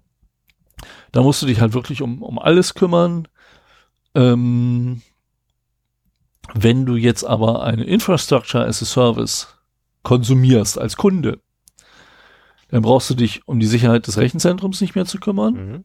Die Infrastruktur übernimmt halt auch der Cloud Service Provider. Die physikalischen Server und die Virtualisierung äh, sind Gegenstand des Cloud Service Providers. Und du musst dich darum kümmern, dass die Betriebssysteme gehärtet sind, die du auf diesen äh, Dingern äh, deployst, dass die Datenbanken äh, gehärtet sind, dass die Applikationen keine äh, Fehler, also dass du da irgendwie dich zumindest gegen OWASP 10 äh, wappnest und einen Software, sicheren Software Development Lifecycle implementierst und so weiter. Und dass auch die Daten entsprechend gesichert sind, dass du die meinetwegen verschlüsselt ablegst oder so. So, das heißt, bei Infrastructure as a Service sind die unteren vier Layer bis zur Virtualisierung einschließlich in Händen des Cloud Service Providers, die oberen vier äh, in deiner Verantwortung. Wenn du jetzt eine Plattform as a Service nimmst, ähm, wird's noch einfacher, weil du musst dich dann wirklich nur noch um die Applikationen, die du deployst, kümmern und um die Daten, die die halten. Und alles darunter, also die von Infrastructure as a Service plus Betriebssysteme und Datenbanken, ähm, sind dann Sache des Cloud Service Providers. Und wenn du ein äh, Software, ich hätte jetzt fast Service as a Service gesagt, äh, wenn du eine Service, Software as a Service Solution äh, nimmst, dann musst du dich eigentlich nur noch um die Sicherheit der Daten kümmern, die du da rein nimmst, weil auch die Applikationen kommen vom Cloud Service Provider. Ähm, du musst aber auf dem jeweils ersten Layer darunter immer zusehen, normalerweise bieten diese Clouds halt auch eine ganze Menge Sicherheitsfeatures an. Und damit die Cloud einfach zu bedienen ist, ist das meistens nicht so Security by Default, sondern äh, Convenience by Default. Was natürlich bedeutet, Sicherheit ist weg. Ja, wir hatten so den Fall von Elastic Stack, mhm. äh, so MongoDB. Ja, oder sowas, ne? So irgendwie Default-Passwörter oder einfach gar keine Passwörter. Genau, die MongoDB ist standardmäßig ohne Passwort. Ja.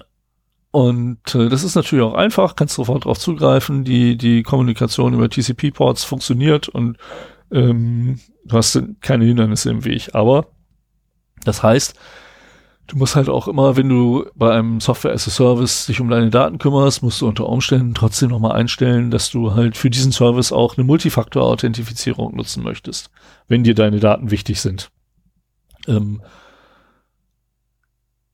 also äh, das beinhaltet der Schutz der Daten eben auch. Und äh, das ist jetzt mit diesen Stichworten IAS, PAS und SAS äh, sehr einfach dargestellt. In der Realität ist das Ganze komplexer. Jeder Service, Cloud Service Provider bietet unterschiedliche ähm, Services an. Selbst wenn man bei, bei Amazon äh, AWS ist. Da kannst du natürlich dir eine Virtual Private Cloud selbst zusammenklickern aus EC2-Instanzen und IBS-Instanzen ähm, und, und ich weiß nicht mehr, wie die IP-Adressen heißen. Die statischen, da du kriegst sonst nur irgendwie so dynamische zugeordnet oder Hostnamen oder was auch immer. Ähm, aber du kannst genauso auch mit Lambda einen äh, Serverless Compute äh, Dienst nutzen, wo du einfach nur Code drauf deployst. Das ist nämlich genau dieses, dieser Fall, ähm, wo äh, du überhaupt nicht mehr weißt, wo drauf das läuft. Da packst du einfach nur in den Lambda-Dienst ein, äh, ein, ein Code-Schnipsel und sagst ihm, wo er seine Daten hinschreiben soll und äh, wann er getriggert werden soll und dann passiert das halt einfach. So, und das ist dann halt keine Infrastructure as a Service mehr, das ist mindestens Plattform as a Service oder, oder Software as a Service. Und äh, so hast du halt pro Dienst unterschiedlichste äh, Service-Modelle, die da zum Tragen kommen.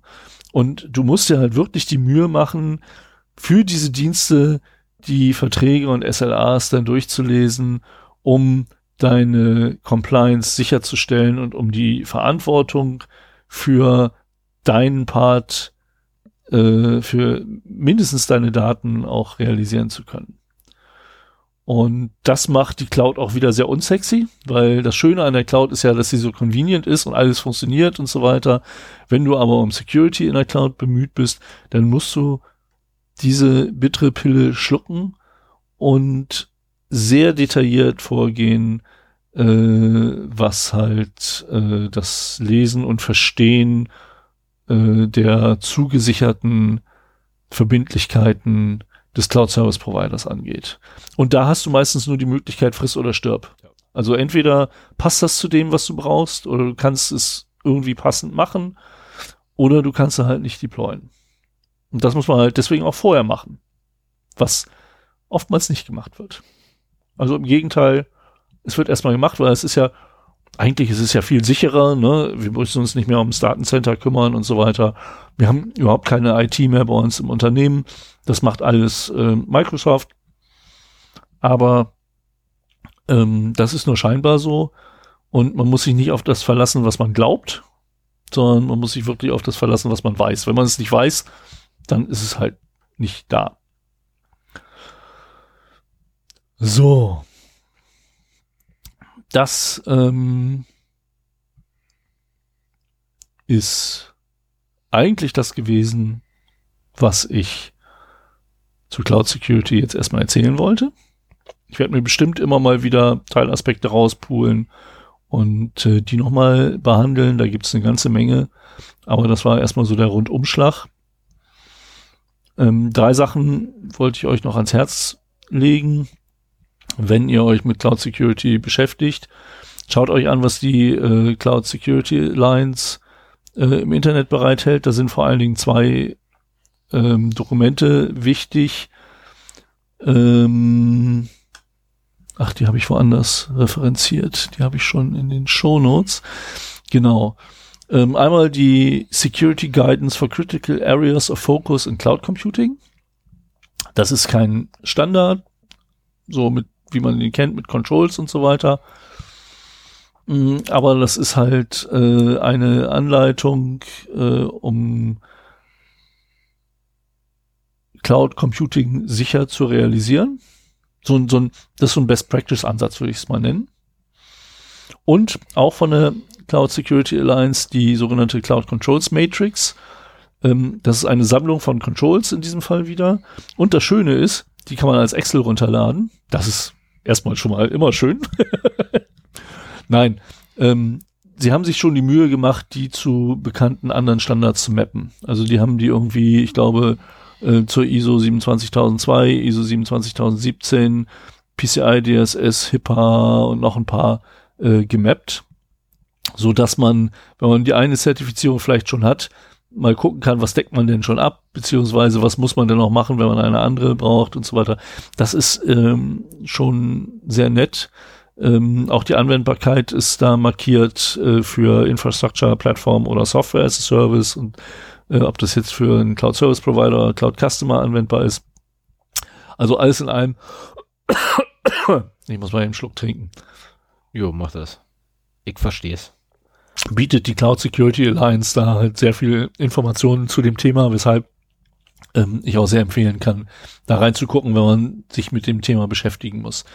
Ähm, man kann natürlich eine Cloud nach ISO 27001 zertifizieren lassen. Es bringt nur nichts. Also ähm, meiner Erfahrung nach lässt die ISO Aspekte aus, die im Cloud Computing wichtig sind, vor allen Dingen für Cloud Service Provider dieser ganze Virtualization Layer ist nicht betrachtet und so weiter. Ähm, aber es gibt noch eine Erweiterung äh, in Form der ISO 27017. Ach so, alles von der CSA ist erstmal kostenlos gegen Abgabe deiner E-Mail-Adresse und deines Namens äh, verfügbar.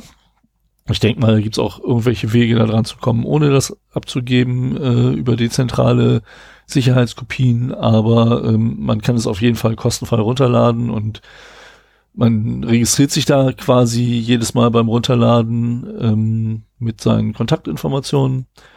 Ähm, leider und kriegt man, glaub, den Download, kriegt man den Download-Link per E-Mail zugeschickt?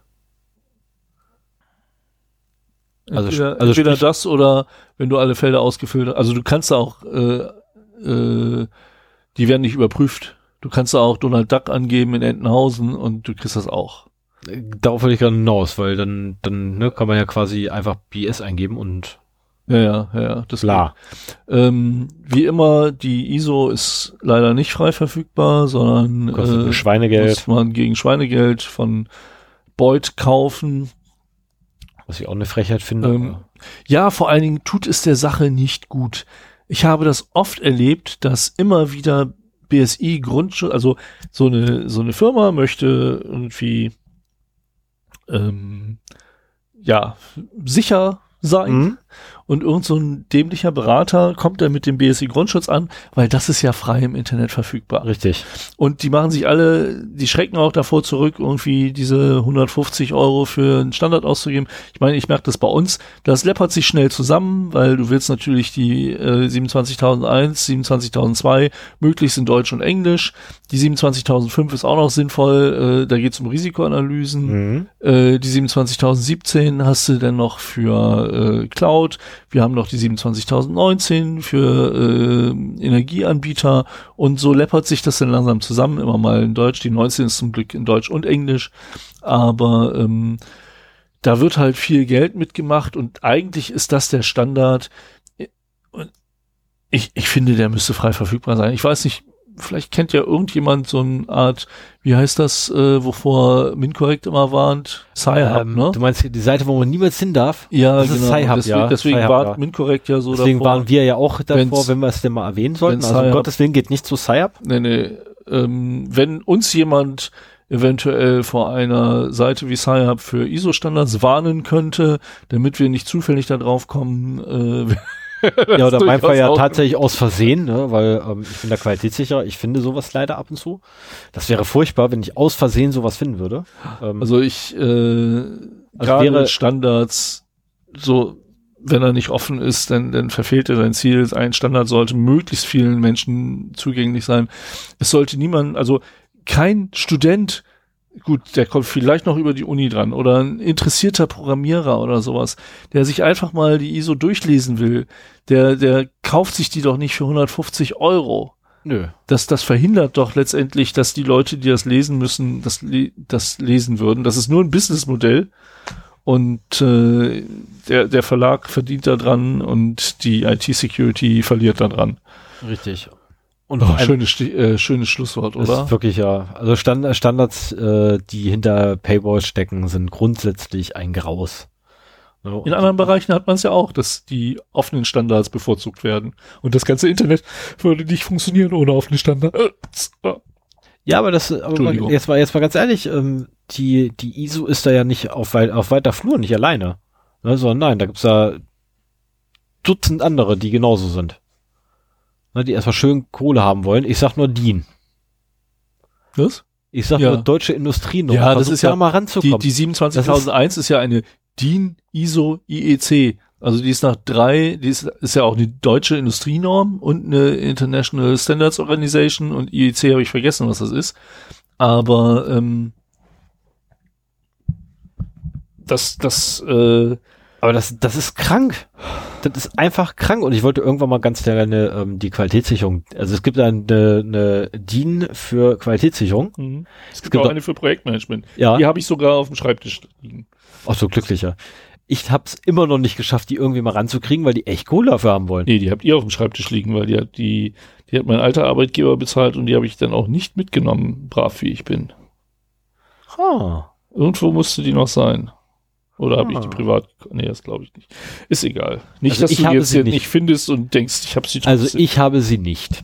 Nee, du bist ja auch kein Projektmanager. Du bist ja so ein, so ein Qualitätsfuzzi. Richtig. So, ähm, Und ich krieg das Geld nicht freigegeben. so viel zum Thema Cloud Security. Ich würde vorschlagen, du setzt jetzt einen Marker mit dem richtigen Tastendruck setze an dieser Stelle, damit du nicht alles neu nachhören musst. Moment, ich muss mal hier draufdrücken und Marker setzen. Und dann kommen Hab wir ich? zu Fun and Other Things, wo ich noch zwei Sachen mir äh, aufgeschrieben habe, die ich noch erwähnen wollte. Und beide sind super.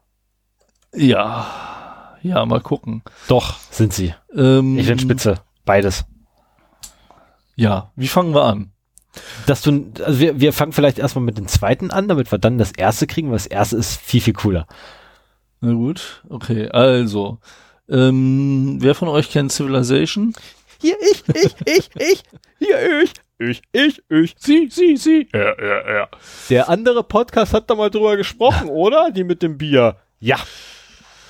Äh, das ist ein Strategieklassiker aus dem Jahr 1991.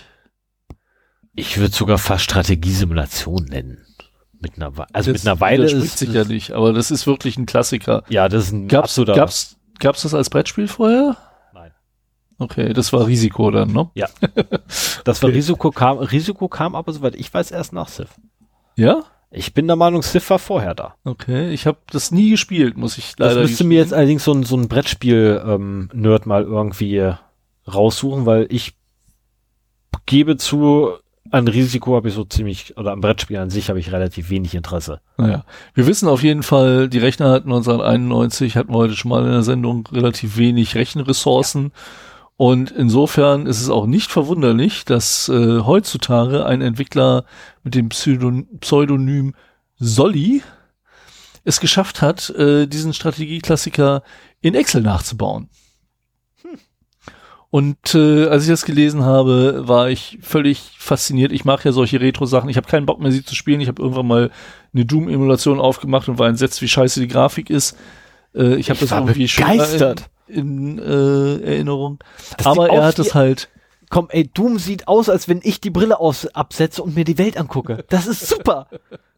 nur inerkennbar. ich, ich wollte gerade sagen, ich drehe mich ja auch nicht immer in so also die, 45 Grad Schritten. Ja, bei Doom drehst du nicht in 45 Grad Schritten. Nee, aber die Imps bei Doom schon. Ja, die Imps bei Doom Oder 30 Grad, nicht. das weiß ich gar nicht mehr. Naja, auf jeden Fall, er hat das Spiel äh, Selvization genannt, also ähm,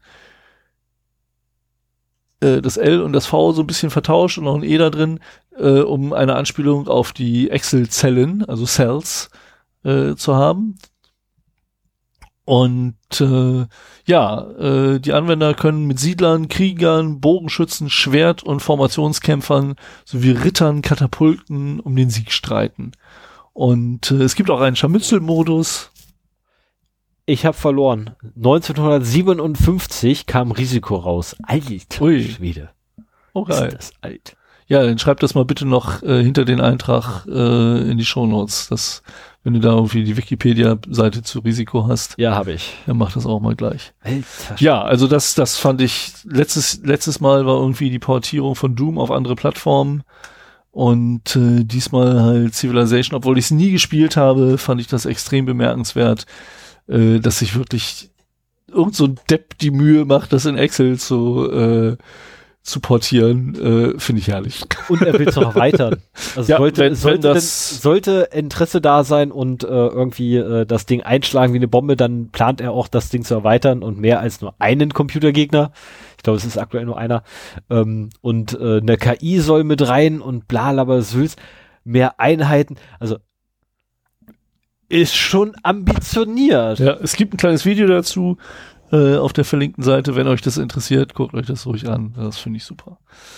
Ja, und dann noch ein Punkt. Äh, äh, Stefan meinte so so großartig, äh, ich hätte Netflix Super. gehackt. Hast du auch quasi. Nee, nee, nee. Doch. Au außerdem gehört da ja eine Intention dazu. Das ist mir ja aus Versehen passiert. Ja, das macht dann nix.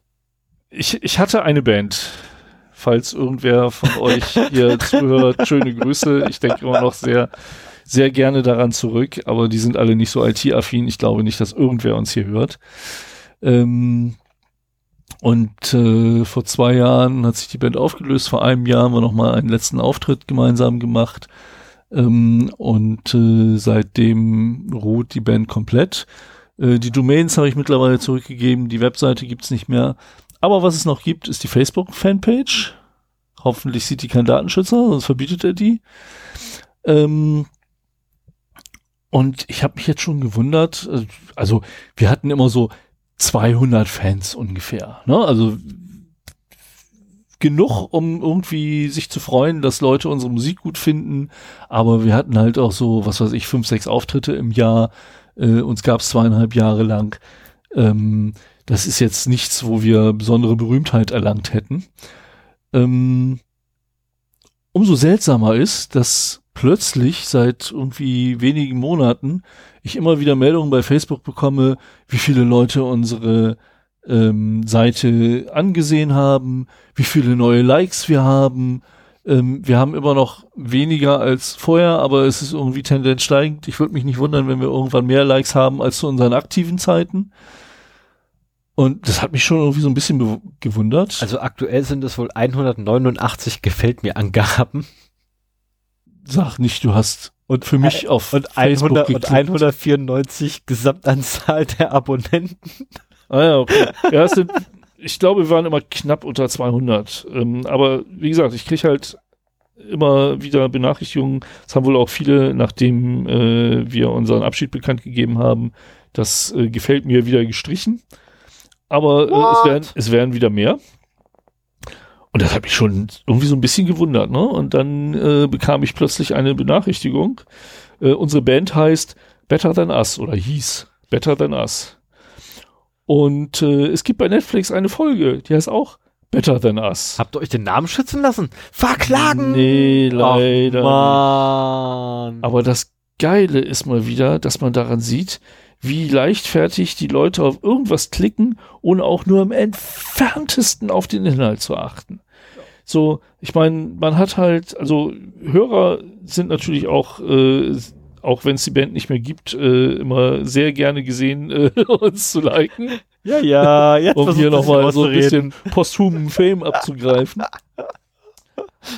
Alter Aber Rocker. ähm, es ist eine, eine Sache, die mir schon sehr oft bei Presseartikeln aufgefallen ist, wenn man die Kommentare darunter liest, dass die Leute halt die Überschrift lesen. Die Überschrift ist natürlich extrem äh, Clickbaiting-mäßig aufgebaut, reißerisch genau.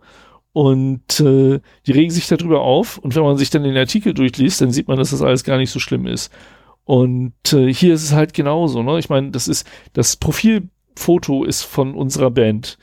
Ähm, die, die ganze Seite ist eine Musikseite. Das hat nichts mit einer Netflix-Serie zu tun, was man da sieht. Und trotzdem liken uns die Leute einfach, weil sie äh, Better Than Us, ah, da sind sie ja, klick, alles klar. Ey, was, wie oberflächlich sind die Leute doch. Es ist zum Kotzen. Natürlich nicht, wenn ich dafür Likes abgreife, aber Also ich persönlich finde das super. ja, ich finde das auch lustig. Ich meine, ein Grund, die, die Seite auch weiterhin bestehen zu lassen, ähm, um mal zu gucken, wie weit wir da noch Ich kommen sagen, können. Alter, pass auf, was erst bei, bei, bei Staffel 2 abgeht. Weil das ist eine Netflix-Serie, die kriegt ja in der Regel drei Staffeln.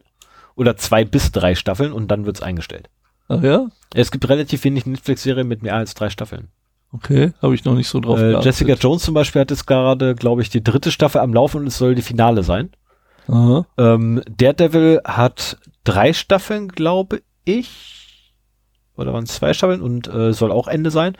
Ähm, Punisher, zwei Staffeln, Ende. Ähm, da kann ich noch eine Weile weitermachen.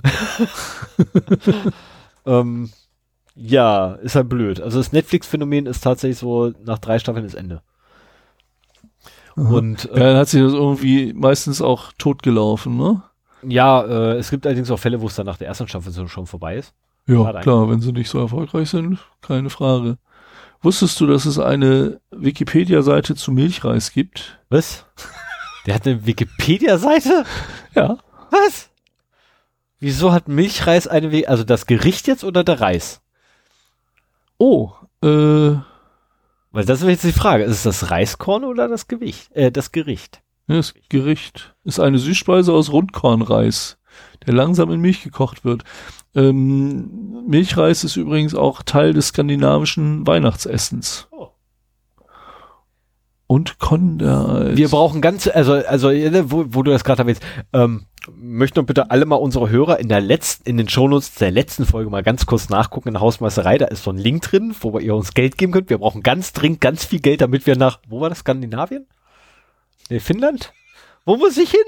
Habe ich schon zugemacht. Wo Keine müssen Ahnung. wir doch gleich hin? Skandinavien, hier steht Ska skandinavisches Weihnachten. Wir müssen Bist- ganz dringend Weihnachtsepisode in Skandinavien aufnehmen. Bist du so ein Milchreis-Fan? Ich dachte, Ja, gar ist super. Michas ist der Hit oder ich bin immer der Einzige, der das ist. Ich sehe eine, äh, ich habe gerade ein Fenster in die Zukunft und mein, mein erwachsener Sohn sitzt vor mir. Weil, also bei dem ist nicht Milchreis, sondern Grießbrei. Der könnte den ganzen Tag Grießbrei essen. Schmeckt auch geil. Ja, und vor allen Dingen, Mit Zimt und Zucker und Apfelmus. Und ja, Schokolade. genau. Und Bananen. Einfach rein, nicht kauen müssen. Einfach rein damit. Super praktisch, ja. Drauf rumlutschen. Hm, lecker. Es ist einfach lecker. Echt jetzt, Junge.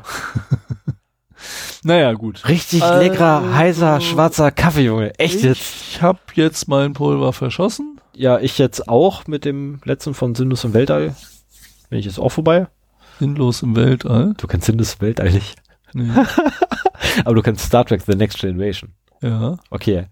Ähm, Sindus im Weltall ist eine Neusynchronisierung ähm, mit hessische Dialekt. Ach, Und Captain-.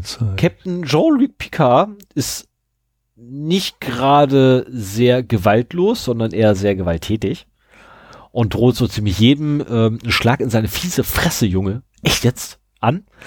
Ähm, ist sehr, sehr geil. Äh, kann ich nur empfehlen. Ich suche es mal raus. Sinnlos, na, sinnlos im Weltall. Da packe ich noch einen Link rein. Definitiv. Und äh, einer der Standardsprüche ist, leckerer, heißer, schwarzer Kaffee, Junge. Echt jetzt. Das Sind sagt Jean-Luc Picard, Picard zum Genau, das Replikator. Nee, das sagt er ähm, zu, zu, oh Gott, da habe ich vergessen, welcher, zu wem er das gesagt hat. Äh, jeweils zu irgendjemanden, der da äh, gerade rumläuft und ihm dann halt seinen Kaffee bringen soll. Ah ja. Ähm, und woraufhin dann Beverly Crusher fragte, soll ich da auch noch Milch reintun? Nein, Junge, das ist ja nicht mehr leckerer, heißer, schwarzer Kaffee, Junge. Echt mal. also kann ich nur empfehlen. So. Sinnlos im Weltraum ist auch mit drin. Dann würde ich sagen, Prima. Dann haben wir's. haben wir quasi nichts mehr, ne? Kann ich jetzt quasi hier Wie lang sind wir denn geworden? äh, 250. Ähm, kann ich jetzt quasi das letzte Mal auf den Knopf drücken und ähm, 2,50. Ich Ja, dachte wieder, ich hätte so ein 2,50. kurzes Thema. Ja, Ich unterschätze auch das immer wieder. Das ist faszinierend. Ich denke immer, ich habe ein Zwei-Stunden-Thema und dann wird es irgendwie so auf 15 Minuten.